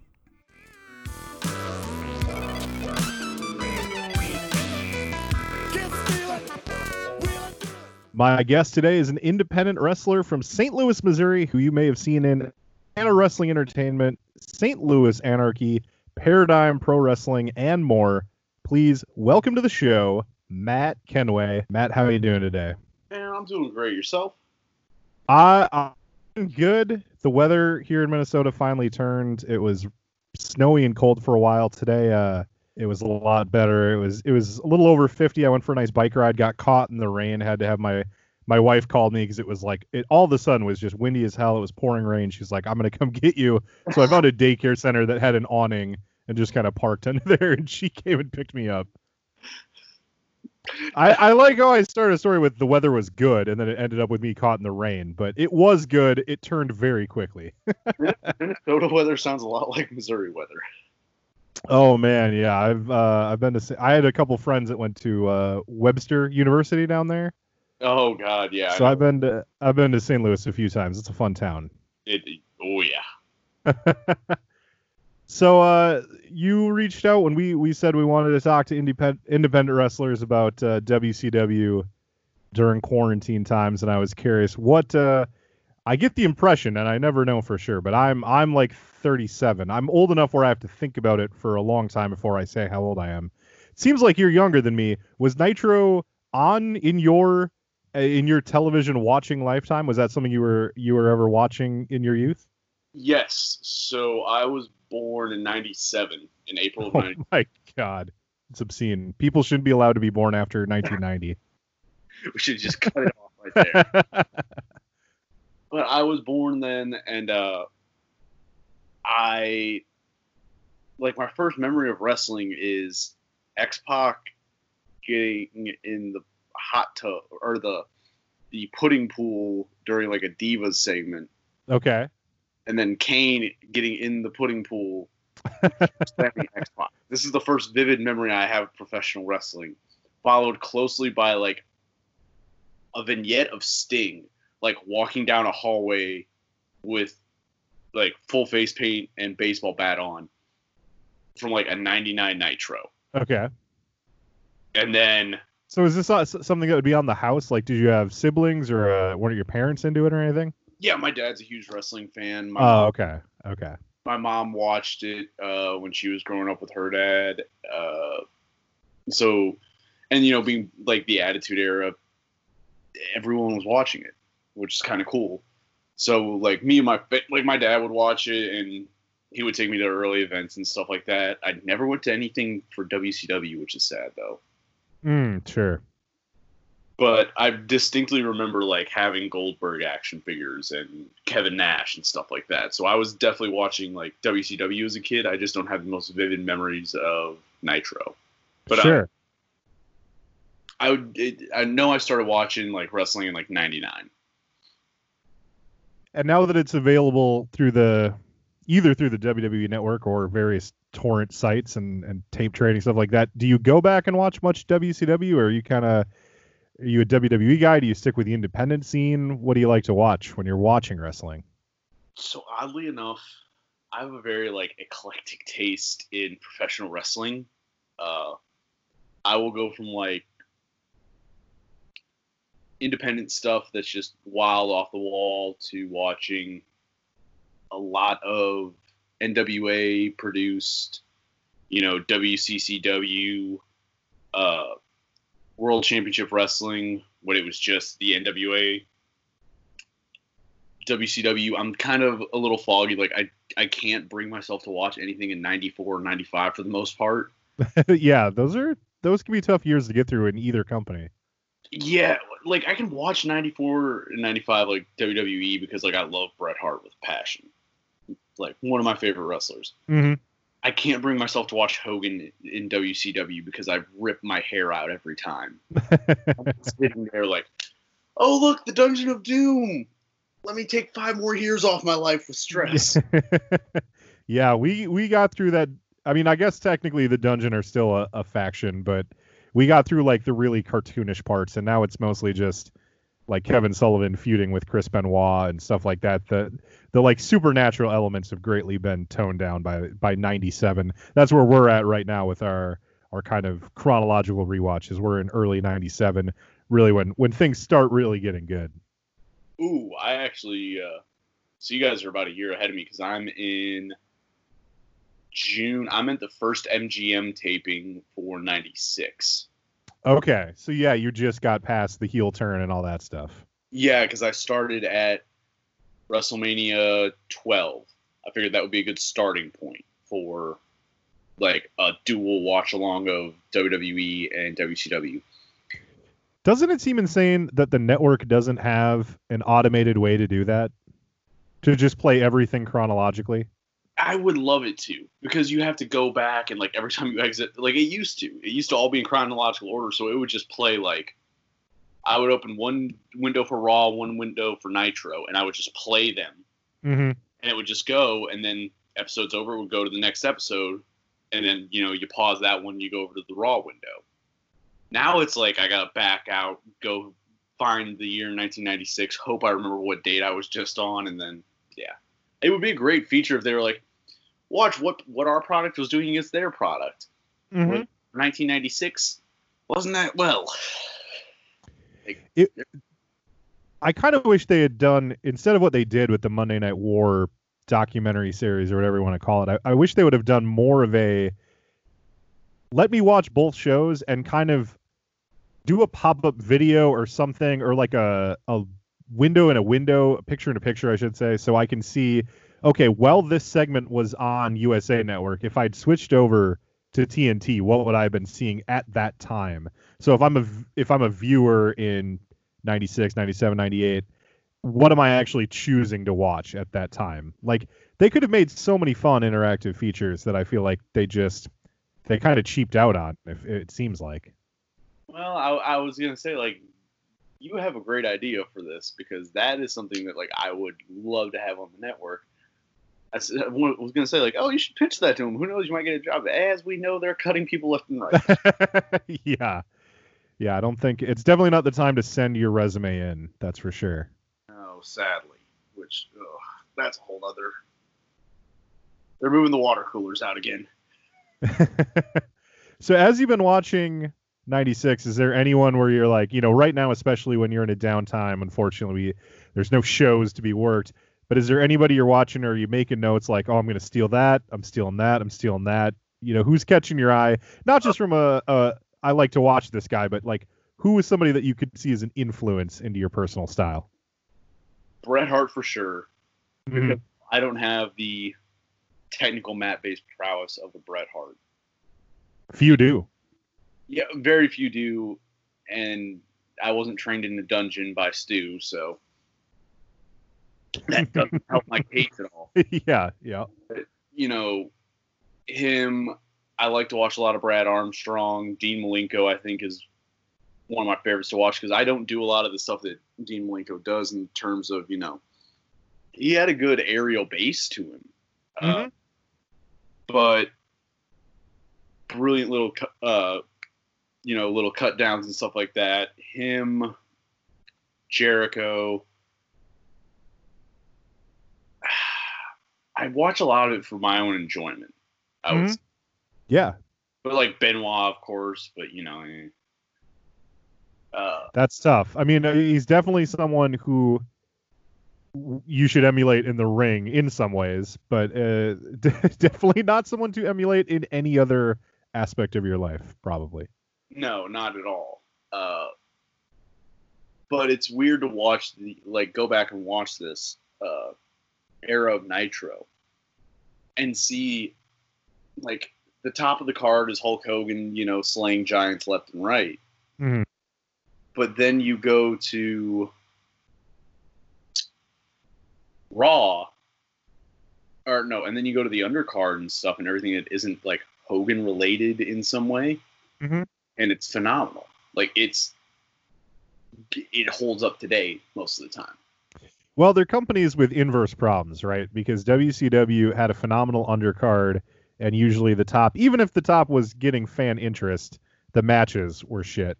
Whereas over on the WWF side, the undercard is terrible. It's you know TL Hopper and Savio Vega, and I'm not I'm not saying any of these guys can't work. I'm just saying the characters and the storylines aren't that great. But then their top of the card is fantastic. Shawn Michaels, Sid, Undertaker, you know. There if you could combine them into one mega promotion. Well, that's what everyone thought, right? And then we saw when WCW died and WWF had the chance to do that, and it didn't really turn out the way anyone expected. Well, it, to me, like I remember the invasion when I was a kid, and like it was like, oh, these are WCW guys, and I remember, like, I knew ro- like WWE's roster pretty well, and I knew the big name WCW guys. Mm-hmm. I didn't know who in God's name half the people on that were, and then I didn't discover ECW until my dad started watching it. Uh, my dad bought One Night Stand, and that's when he was like, "Yeah, I used to watch this all the time. I never let you watch it with me, though." Reason. yeah, yeah. We uh so do you do that in your watch along at all, or do you stick with WCW and WWF? I stick with WCW, WWF because they ran, they both shows ran the same night, and then mm-hmm. like if if I wanted to, I'm sure I could sh- search out like a Shotgun Saturday Night and then a WCW Saturday Night thing, and I don't want to do. There's already enough wrestling for me to watch down in 1996 because, like you said, like the top of the card for WWF is amazing the undercard's pretty solid sometimes, like with the right guys, like Vega and Austin have a good feud and stuff like that. And mm-hmm. It's interesting stuff to watch. And then you get matches that are Team Techno 2000 versus the Smoking Gunns, and it Yeah. so bad. And like Billy Gunn's one of my favorite wrestlers. But like the Smoking Gunns is so weird because it's like, oh well, Sunny's here. By the way, here are the Godwins who are going up against them, and meanwhile, like Gold Dust is there for some reason, but there's no reason for him to be there. They're just putting him on commentary, and it's it's it's amazing that like the the change in direction from 96 to 97 that happened mm-hmm. because i'm trying to think like everyone is you know oh wrestlemania 13 was like the start of wwe turning the corner. Hmm but it, it's a weird thing for me. Like It it's a harder thing to put a point on than I think people realize because I think a lot of people either 13 or 14 sometimes people put 14 as the start of the attitude era because that's where Austin kind of gets coronated but that by 97 a lot of those attitude elements are in place and it's hard to argue that that's not a part of of that shift in in storytelling that that WWF undertook. Yeah, and I think they always kind of skip over a really big part of uh, history where it's like Austin 316 happens, and then it's like, and then he's on his way to the WWF Championship, and it's like, there's a year and a half yep. where like there are some feuds in there that kind of make you scratch your head, but it's WCW's got the better product at the moment to watch. hmm I- absolutely Because I think on the first MGM shows when they have Mysterio and Malenko is like the first of like their weekly title matches. Yep. Yeah, they're they're definitely putting a lot more serious stuff on TV than WWF was willing to at that point. Yeah. Now I'm curious. One thing you you had mentioned on Twitter the other day, uh, I had had a tweet about wrestling houses. They've got those quarantine house memes. I decided to make one with WCW wrestlers, and you had said in a tweet in reply to one of those, you you talked about meeting Ice Train, which got me very excited because I'm a big Ice Train fan, and. uh So like I I just find the guy fascinating. Like the way he moves is crazy. Uh, I I think he's an underrated wrestler. Like who knows if he had gotten a huge push, who knows what that would have turned out. But I personally like you just always have those guys where even if it's irrational, you're like I like this guy. I want to watch him wrestle every single week. And for me, one of those guys is Ice Train. So you said you spent some time with Ice Train, and I just got to hear more about it. What what what happened? Like where did you run into him? How did that conversation go? What was he like? So I work for Wrestle Atlanta Wrestling Entertainment, uh, which is based out of Atlanta. So we did uh, we were doing a gaming festival down there, Southern Pride Gaming, big two day festival they do, and AWE is always the uh, live entertainment, quote unquote. So night one rolls around. I think we get into town early. Uh, we're staying with my family and me. Chip Day and Thomas Shire all get in the car. We go to a local powerlifting gym. Having a great time just working out and uh you know guy come Chip knows one of the uh the employees there and we're all lifting and see this very large man pressing like 80 pounds just for reps. Mm-hmm. I go over to do my thing and I see like you know I come back and we're talking and the guy comes over and is like, "Hey, you, you guys are wrestlers, right? Yeah. You know who that is? Uh, not not really, man. Who is it? Oh, that's Ice Train." And immediately I was like, "Yeah, that makes sense, actually." He is as big as he was in like '97. yeah. Like it, he's leaner though. That's the scary part. Yeah, I saw uh he's got like, you know, I saw his Facebook profile just uh, today and he definitely he looks in great shape and I don't know why. I don't know if I was I, don't know what it was. For some reason I had thought that he had like gotten really fat. Uh, the opposite has happened. He he's trimmed down. He looks like he could still go if he wanted to.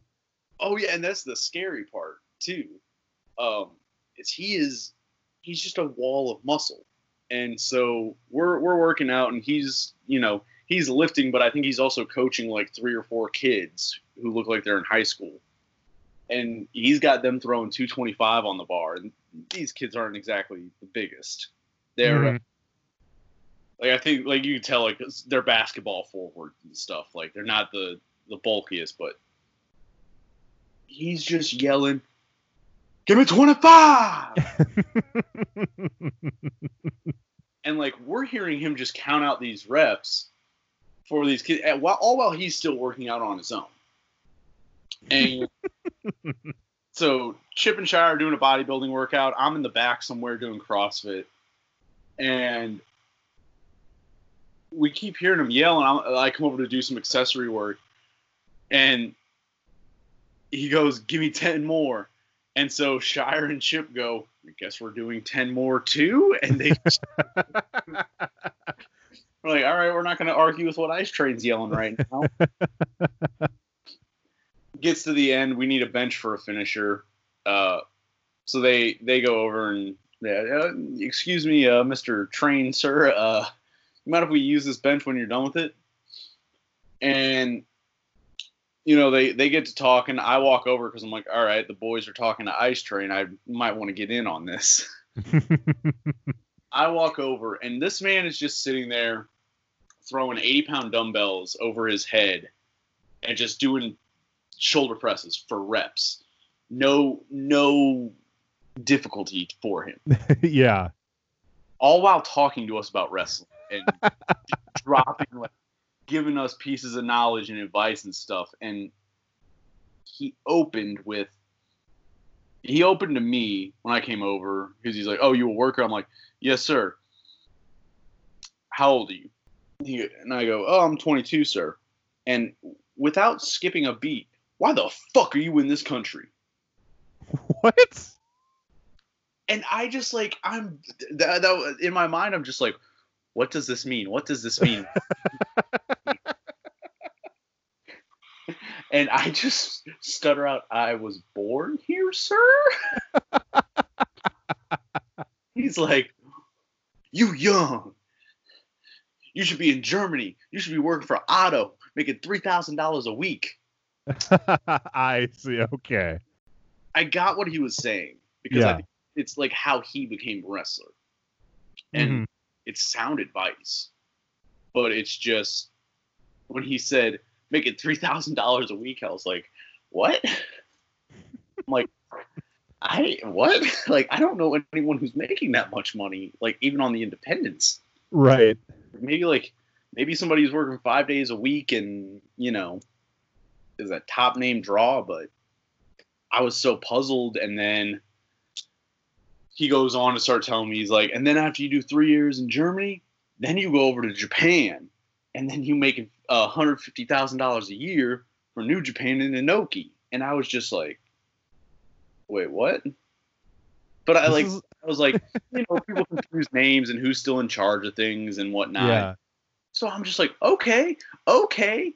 I'm like, I'm getting hyped up. Ice Train's giving us, dropping us all this knowledge, and like, he was giving us actually some very sound advice with stuff. Um, you know, he, one of my favorite things I think he said to me was, "How many times I lost on Nitro?" You go, and he explained to you, it's like I only lost like twice on Nitro, and the last time was to Bill Goldberg, and I was like, that doesn't sound right at all because I'm in the in my head I'm doing timelines and I'm like, yeah. but then in reality, like I go back and watch and I'm like, oh yeah, he leaves like randomly in '97. He just disappears, and it was after the Goldberg match. Well, he also interesting because I looked at I, I happen to have his cage match up. I, I brought it up here. He came back towards the end as a different character. Uh, I smooth? The like limo driver. But again, uh, he his last loss on Nitro was to Kanyon, but his second to last loss on Nitro was again to Goldberg. So he is accurate that like yeah he one of one of his last televised losses was to Bill Goldberg. But like he, and I don't, you got the cage match up, so I don't know how many L's he took on Nitro. But like looking back at it, he was picking up wins left and right on like Saturday night and stuff. So, mm-hmm. oh, he he's not wrong here. Like he's, you know, he's very like you know, got to protect yourself, stuff like that, which is a really good old mentality, I think. Uh, which I think can be adapted into today's wrestling. It's just very difficult to do. Sure. Well, and I think the uh, I, I don't think this is universal. It's going to depend, but I think the attitude of of the promoter in the locker room seems to, and I'm I'm on the outside, but my perception is that it's shifted, and it's just not as cutthroat. You know, that people seem to be more of a of a community and a camaraderie than like I would I would stab you behind the gas station if it meant I could get 35 more cents in my envelope. You know what I mean? Yeah, yeah, no, it's not. It very luckily is not that way anymore. Like, you know, we all deal with each other. No one's really trying to, you know, pull one on behind someone else's back or anything like that. But it's definitely not the old school, oh, I'm going to take your push type thing. Like, it's not that way anymore. So I, I like, it's not something I personally have had to really like worry about is like, you know, well, I can't lose to so and so, or, you know, it's, it's the old, uh, in my mind, it's the Cornette joke of like, you can't beat me in this country, but I can't beat you in that country with Shawn and Bret. Mm-hmm. Mm-hmm.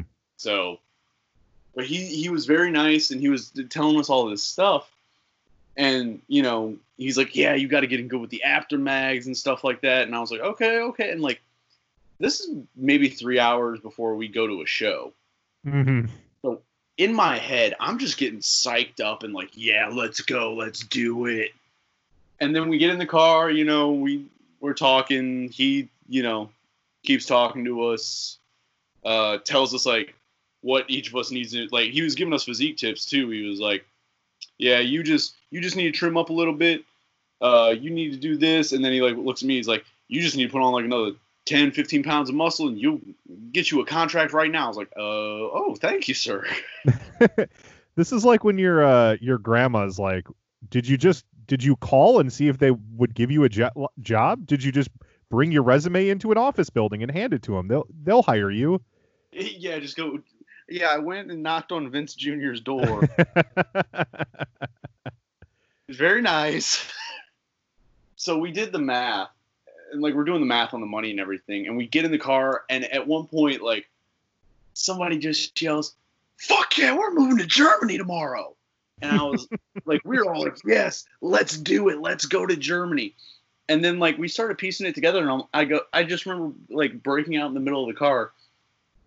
Wait, isn't Otto dead? Shire is trained by Dory Funk du- Jr., so he's an encyclopedia of wrestling knowledge. He goes, ah, shit, man, I think you're right. and then I went, wait a minute, who's making three thousand dollars a week? Like, I don't know anyone who's making that money right now that's not signed to the WWE. And everyone, we all just like the reality of it just started shattering. We were like, oh, oh no.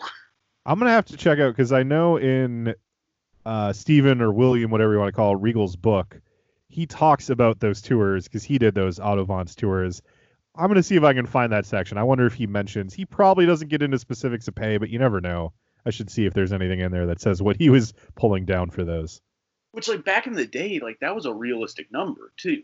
Mhm. a completely wild number. But nowadays, you know, you're not drawing 500 people five nights a week in Stuttgart, Hamburg, and you right, right.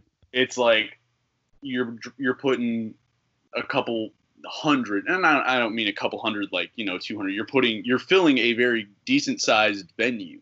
hmm Shows like WXW and stuff where they're packing people in left and right for their you know monthly shows and whatnot. But you know if you run a weekly show, I don't know if you're packing in 500 people a week.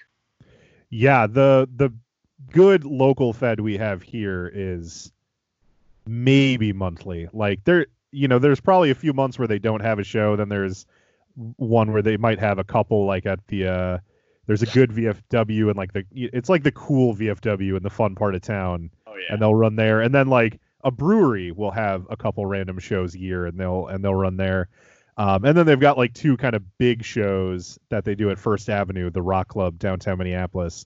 But like, I and I love I try to go to as many as they could. But if those started running weekly, I, I imagine they'd take a huge dent. Like that that just there's so much wrestling out there that I think you have to really balance, you know, how much content you're putting out because at a certain point you're just tipping off too much. yeah it's how much can i ingest? So for like me as a consumer i kind of i always try and put myself in like a fan slash consumer uh standpoint. Because at the end of the day i'm a consumer for certain products and i know what i like about those products and their advertising. If i start to feel like people are putting out like if i'm trying to think because crossfit's a bad thing because like i'm a crossfit trainer so i'm a level one trainer so i personally like eat that info up Mm-hmm. but like if if say my local uh, coffee brand I like a certain brand of coffee. And say like they're showing they're putting out new ways to brew it and stuff like that and you know new info on like oh well this bean comes from here. But if they start putting out too much info to where I start falling behind and then you got to go back and you're like, "Oh, well now I got to play catch up. Well, what did I miss 3 weeks ago that they put out that directly relates to this thing?" Mm-hmm. Mm-hmm. It's to be difficult, I feel like.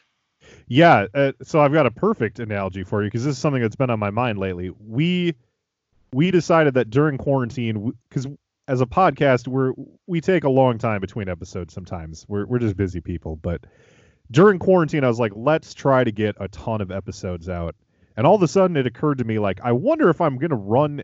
If instead of providing people a lot of episodes they want to hear, am I going to run people off because all of a sudden they're going to look at their podcast player and see 16 unplayed episodes of our show and be like, you know what? If I haven't listened to 16 episodes, I probably just should delete my subscription. So now I'm like, I'm just like, shit, do I stop putting out so many episodes? I, I probably won't because it gives me something to do while I'm locked in my house. Yes. But it is, I, I eventually realized like maybe more is not necessarily what the consumer wants. You, you, but it's hard to know. It's, you know, you don't have, if you're not a big company, you don't have like focus groups and all that that that Yeah. give you that kind of constant feedback. personally for me, I'm always a quality over quantity guy. Right. So like the coffee I buy, I could easily go buy Folgers and probably be content with that. But like I like a you know a higher quality of coffee and whatnot for my daily consumption. What do you do? You like a French press? You do that uh drip So stuff? What's all the you know, there's so many different things out there now. So I, I say I love three things in the world. Uh, I love professional wrestling, CrossFit, and coffee. I'm a I'm a very like you would think I'd be a black and brave kid, but I'm not. A bunch of my friends are though, and they're all the same way. But like, I just got a French press, love it. Uh, I want to become a drip coffee guy. I just don't have like a kettle right now for it. yeah. And like the only thing is, like, I'm just now figuring out like the proper ratio for my French press, which is roughly like one to fifteen grams of coffee to grams of water. There's like a, it- the science behind it, all this is interesting, and then I want to learn how to get into like cold brew, but I'm taking it one step at a time. Sure. Yep.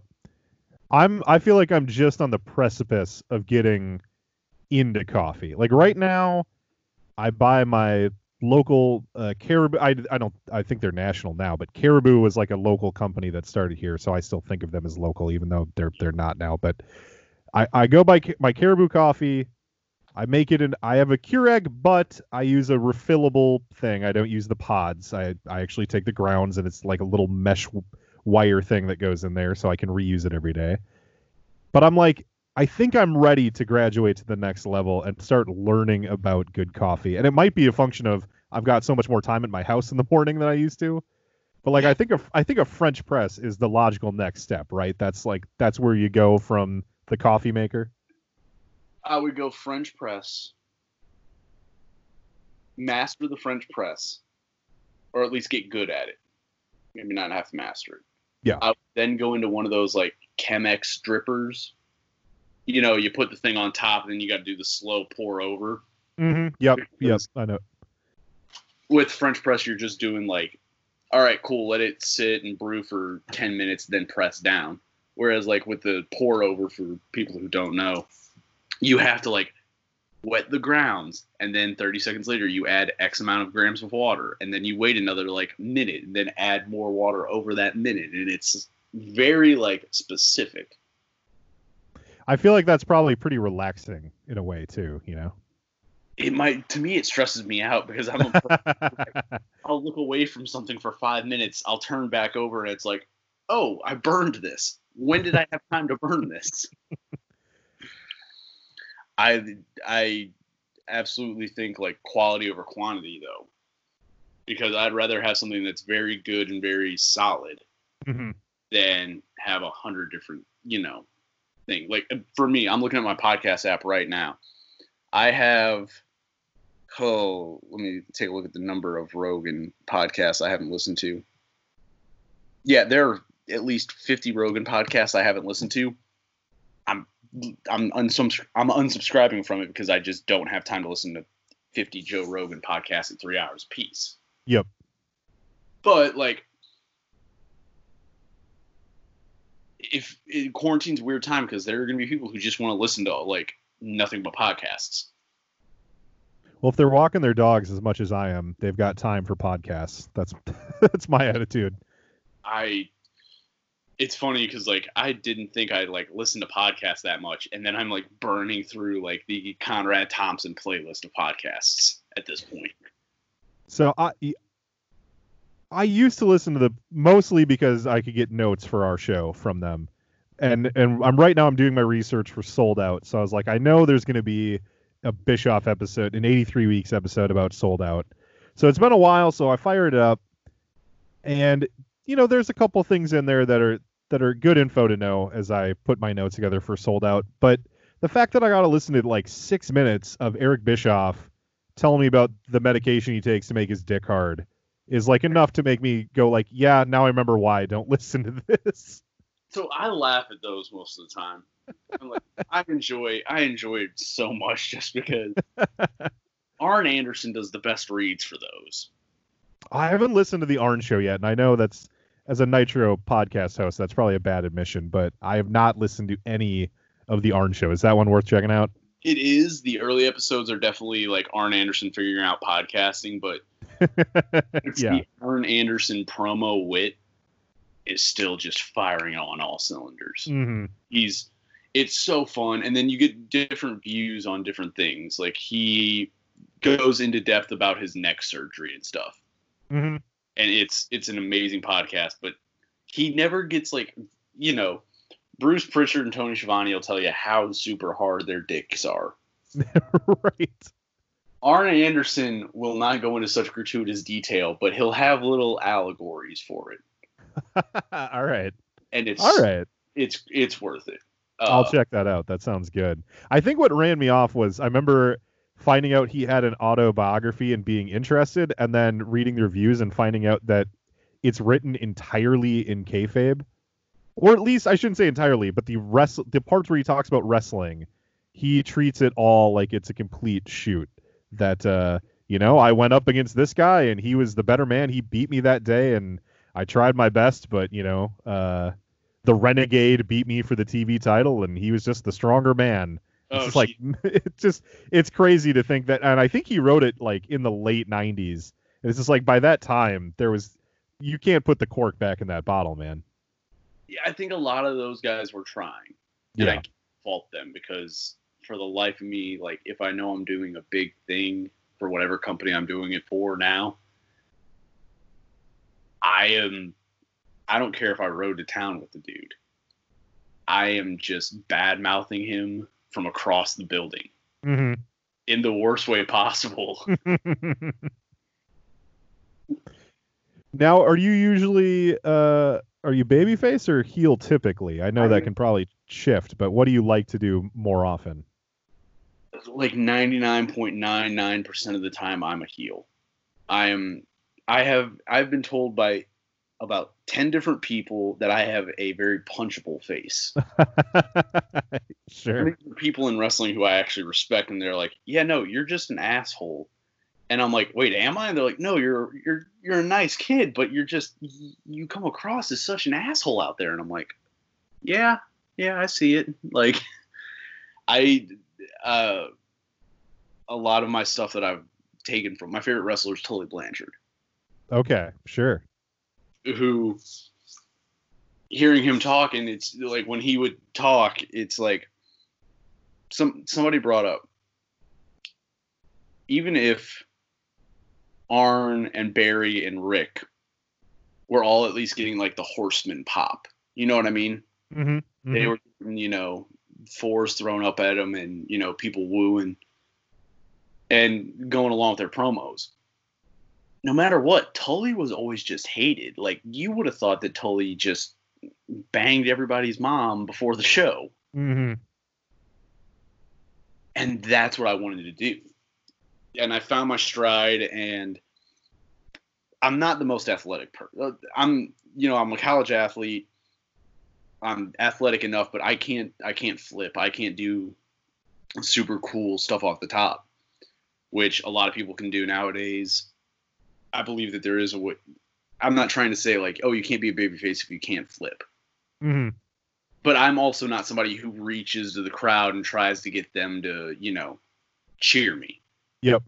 Uh, it's very strange because in the South, I like in Mississippi and Tennessee, they would not let me work as a heel.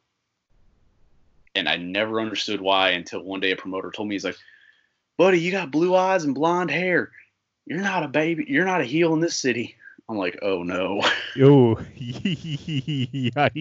I was like, huh? What do you mean? Oh man. Like, you're a muscle bound kid with blue eyes and blonde hair. You're just like a Von Erich. And I'm like, no, no, no, no hold on. now. That's a very untrue statement right there. I'm a Lance Von Erich, if anything. so I'm curious, uh, you know, with the way that the lockdown has impacted independent wrestler, independent wrestling, basically everywhere. Although if you've been working in some of those regions, uh, who knows? Georgia, Florida, they seem itching to open up, regardless of whether it's a good idea or not. But uh, I'm curious, did you have dates lined up? Were there shows that were canceled that you were on? Was Mania weekend within your sights? Uh, what was the personal impact for you so far? Uh, so so far, like, I lost a very decent amount of money with like Mania and everything after it. Uh, Mhm. Which sucks, and it hurts for me to talk about a little bit. But it at the same time, it's necessary with the current climate of everything. I understand it. I understand that wrestling's probably not going to be back until at least the late summer, early fall, at best.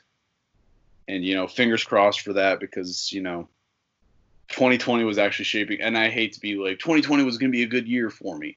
Mm. I had been told by at least three companies what their plans for me were, Oh man. and it was super cool. It was super fun to me because I was like, "Oh, cool! I'm getting to push here, and here's going to give me a couple good, ma- you know, give me these matches that you know were with higher elevation guys and stuff like that." And I was just like, "Oh, this is this is going to be cool." And then, like in a s- one fell swoop, I was just like, "All right, all my mania dates are gone." That's yeah. it was my first mania weekend. I was excited. I was like, okay, I can bounce back from that. Like as long as we get back by like these dates in St. Louis and like Atlanta, and then it was like everything's canceled till at minimum June, and I'm just sitting there going, oh no. hmm I was uh supposed to do a submission tournament here for St. Louis Anarchy. That got taken away because I was supposed to wrestle Dominic Garrini, which is going to be a great opportunity. Uh, so that that personally just hurt because I was excited for that. I'm a huge tournament fan for wrestling. I love a tournament too. I, I, it always bothered me because you know I was like anyone who was kind of coming of age during the Monday Night Wars. I eventually by '99 was like really just WWF. That was that was the be all end all for me for at least like three years. And Vince McMahon just hates tournaments. And you'd get King of the Ring once a year, and it was even by the you know by the late '90s, it wasn't really taken seriously anymore. And uh, it sucks because I love a tournament. I think that tournaments are like one of the best things to me. Like going back and watching old World Championship wrestling, like Crockett Cup tournaments, television tournaments. hmm stuff like that. It's just so exciting to watch. A good tournament is like my favorite thing because at, at at my basis, hmm wrestling as sport is my the wrestling I love. I love the NWA. I will go back and I will watch Lou Thesz versus Buddy Rogers. You know Edward Carpentier versus anyone from the old Chicago Film Archives. Then I'll go back and find like Dory Funk Jr. stuff. Wrestling at the Chase, if I can find it, is amazing hmm but like going back and watching Dory Funk Jr. Uh, one of my best friends, Thomas Shire, trained by Dory, so he'll send me all these little gem matches. And to me, like for my money, one of the best matches I've ever seen that still holds up today is Dory Funk versus Jack Briscoe on Florida television from like early 70s. I think Dory's still champion at the time but they do an interview with Jack. Uh, Jack Briscoe, Eddie Graham, and Gordon Solie while they watch it. So like it's an early watch along. Oh, that's fun. But like that that style of wrestling is what I love. I love all Japan. I love the idea of sport. Mm-hmm. I love entertainment parts of it too, but I'm just so about the sport because I think Ric Flair embodies it the best to me. Uh,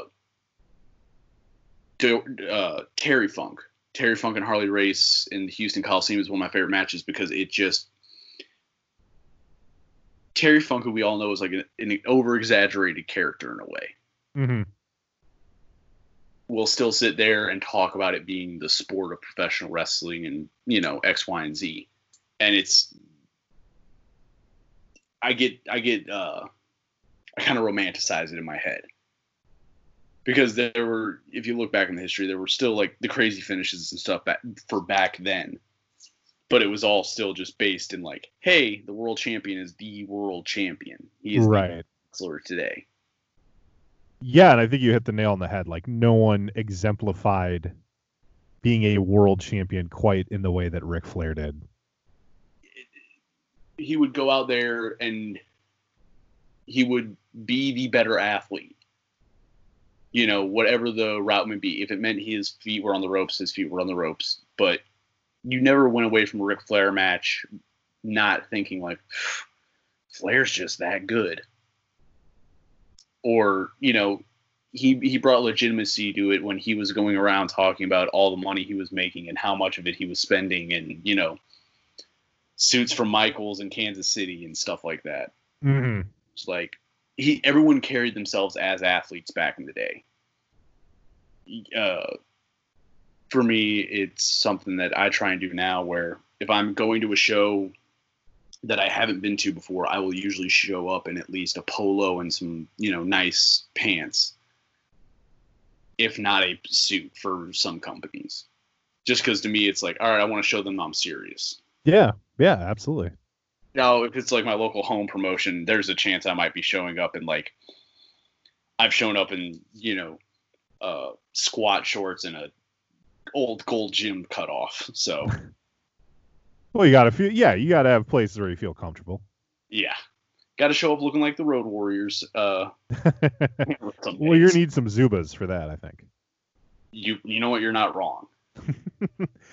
All right. Well, before we let you go, uh, what do you want to plug? Social media? You got uh, merch anyone can buy out there? What what? Where can people follow you? Uh, people can follow me on Twitter at Kenway B, the number four, uh, night. Uh, let me pull up my Instagram because I had to change that a couple months back.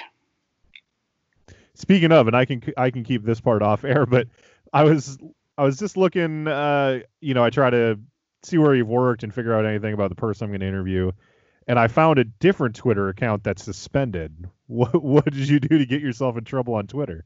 Oh, this is actually a WCW story too. Uh, so my friend Christian Rose uh, besmirched the good name of Lex Luger, Ooh, how dare you! and I brought up the uh, Auburn Hills when he wins the title, and I said, "How could Lex Luger have been that bad when he got that big of an ovation?" Uh, he was over. Lex Luger was over as could be. Oh, Uh, he's super over. what's funny is he's even over when he's the Lex Express. Mm-hmm. It's just like they kind of fumbled it. And then like oh, a hundred percent. and I knew it I knew they were behind him with the Lex Express because at WrestleMania 10 the the the finish with perfect happens. And they're chanting bullshit and they they're not chanting bullshit at the finish. They're chanting bullshit that Lex lost. Mm-hmm. And that just it pains me because I'm like, "Oh, we could have had Lex as WWF champion and that would have been awesome." Mm-hmm. but he said something about like, nope, Lex Luger's the dog shit worse, and I just tweeted, "I'll kill you, Rose." And I guess this is right when they started like all the stuff with like people getting banned heavily was happening, and they just shut my account down quick as could be. So I went from like thirteen hundred followers to none. oh man, that sucks. but it's whatever. Uh, Yeah, no, I, lo- I lost my Twitter account over defending Lex Luger. well, there's that's a good hill to die on. At least you, it was a just cause. It, exactly. Um, but my Instagram is the underscore Kenway ninety seven, and then merch can be found at fullygimmicked.com. Definitely check out. Now, I think I was gonna say Matt Kenway, but I think you're typically billed in the ring as just Kenway. Am I right? The Kenway. The Kenway. The Kenway. So if he's coming to a town near you, uh, when God help us, wrestling is once again a thing we can go see. Be sure and go see him. Matt, thanks so much for joining us today. Oh, thank you for having me on today.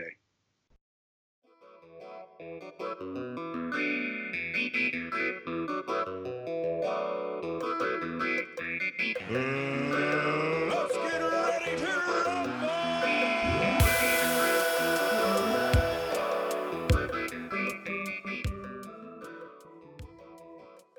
My thanks to the Kenway for joining me on the Lee Marshall Memorial Indie Road Report. That was a lot of fun. Uh, definitely looking forward to talking to more wrestlers as we continue through this quarantine period. Uh, we've got coming up on Souled Out, we've got a referee, our first referee during quarantine, but not our first referee who's a friend of the show because, of course, we've got Rob Page. Oh, okay. But uh, I'm excited uh, because, and this is a little bit of a spoiler for Souled Out. Uh, I don't know if you realize Nick Patrick refs every match on that card, Dave. That is easy to. That would have been easy to guess. That would be the easiest assumption to make for that pay per view. So I'm excited to hear a ref uh, by trade talk about what what kind of pressure, regardless of whether we think Nick Patrick's good or bad, or how we feel about his performance on that one show. That's a huge thing to ask a person to do. Mhm. Uh, so I'm looking forward to, to getting a ref's perspective on that. But yeah, I've, I've been in touch with a lot of other wrestlers. We've got a lot of fun guests coming up. And we really hope that you guys have been enjoying those interviews and enjoying having guests on the show during this uh, the quarantine. I've certainly been having a lot of fun getting to know independent wrestlers. You know, we've talked now to uh, DMC down in Florida. We've got Magnum CK in Indiana. We had Darren Corbin here in Minnesota. The Kenway is in uh, St. Louis, Missouri. So, like, we're really getting a little flavor from all the different regions out there, and, and that's something that's been a lot of fun. Uh, but that, I think, is going to wrap it up for Worldwide. Dave, you got anything else you want to say before we get back to the people with Souled Out? Every every uh, worldwide, you always wanted us to bring up um, like the things to do during quarantine that are either cheap or free to do. Um, Mhm. And I feel like I should mention this one because it's going to be something that's going to expire by the end of the month. And this is particularly something of interest for people that are have a PlayStation and have PlayStation Plus. Is that the entire Uncharted series, all four games until the end of the month, are available for free. You can get all four of them um, if you have the PlayStation Network to download for free. Um, it is like probably my favorite like series of video games. They're so addictive. They're so much fun. Um, they're they're so you just get so absorbed into them, and so I think they're that's a really great way to just kind of maybe tune out to kind of the worries of the world for a few hours on the day. So that's something I definitely recommend. The Uncharted, I believe they call it the the Nathan Drake uh, Legacy or Nathan Drake Collection, is available for free until the end of April. That's cool. Uh, that rem- this, you're reminding me that I need to finish the fourth game. I, I started it and, and didn't get very far. I should just start over from the beginning at this point. Uh, so yeah, I should, I'm playing the Final Fantasy VII remake right now. Uh, whenever I'm not working on the podcast, but Okay. uh, when I'm when I'm done with that, I should get back to Uncharted Four. Another one that I I just got, um, and it, it's it, it's not free. It's five dollars, um, but that is the um, the Friday the Thirteenth game, Oh yes, um, yep. which I had watched videos for. I'm like, oh, that'd be fun, but it's like, cause it's a it's like a one of those like always in beta mode sort of thing. So Mhm. it's not like Mhm. it's kind of like PUBG, uh, player uh what player unknown Player Unknown's Battleground. yeah, yeah. So it's like a perpetually in beta mode. So it's not like perfect. There's you know glitches and things like that. But like Friday the Thirteenth looks like a lot of fun. And then it just showed up because they have just a page for like these like really good deals. And I'm like Mhm. five bucks. That's like what you would pay for some apps on your phone is five bucks. I'm like, yeah, I'll, I'll buy a video game for that. Why not? So, um, that's another one that's out there if you're willing to spend just a few bucks. Friday the 13th, the game is on uh, PlayStation uh, Plus as well. All right. Well, you'll probably, like I said, uh, and I, I, I almost didn't even tease it because you never know if things can go awry. But you should have a very special bonus episode of this show up within a couple days. But otherwise, you can look forward to hearing us next time, right here to talk about Souled Out, where the big boys play 20 years of Nitro.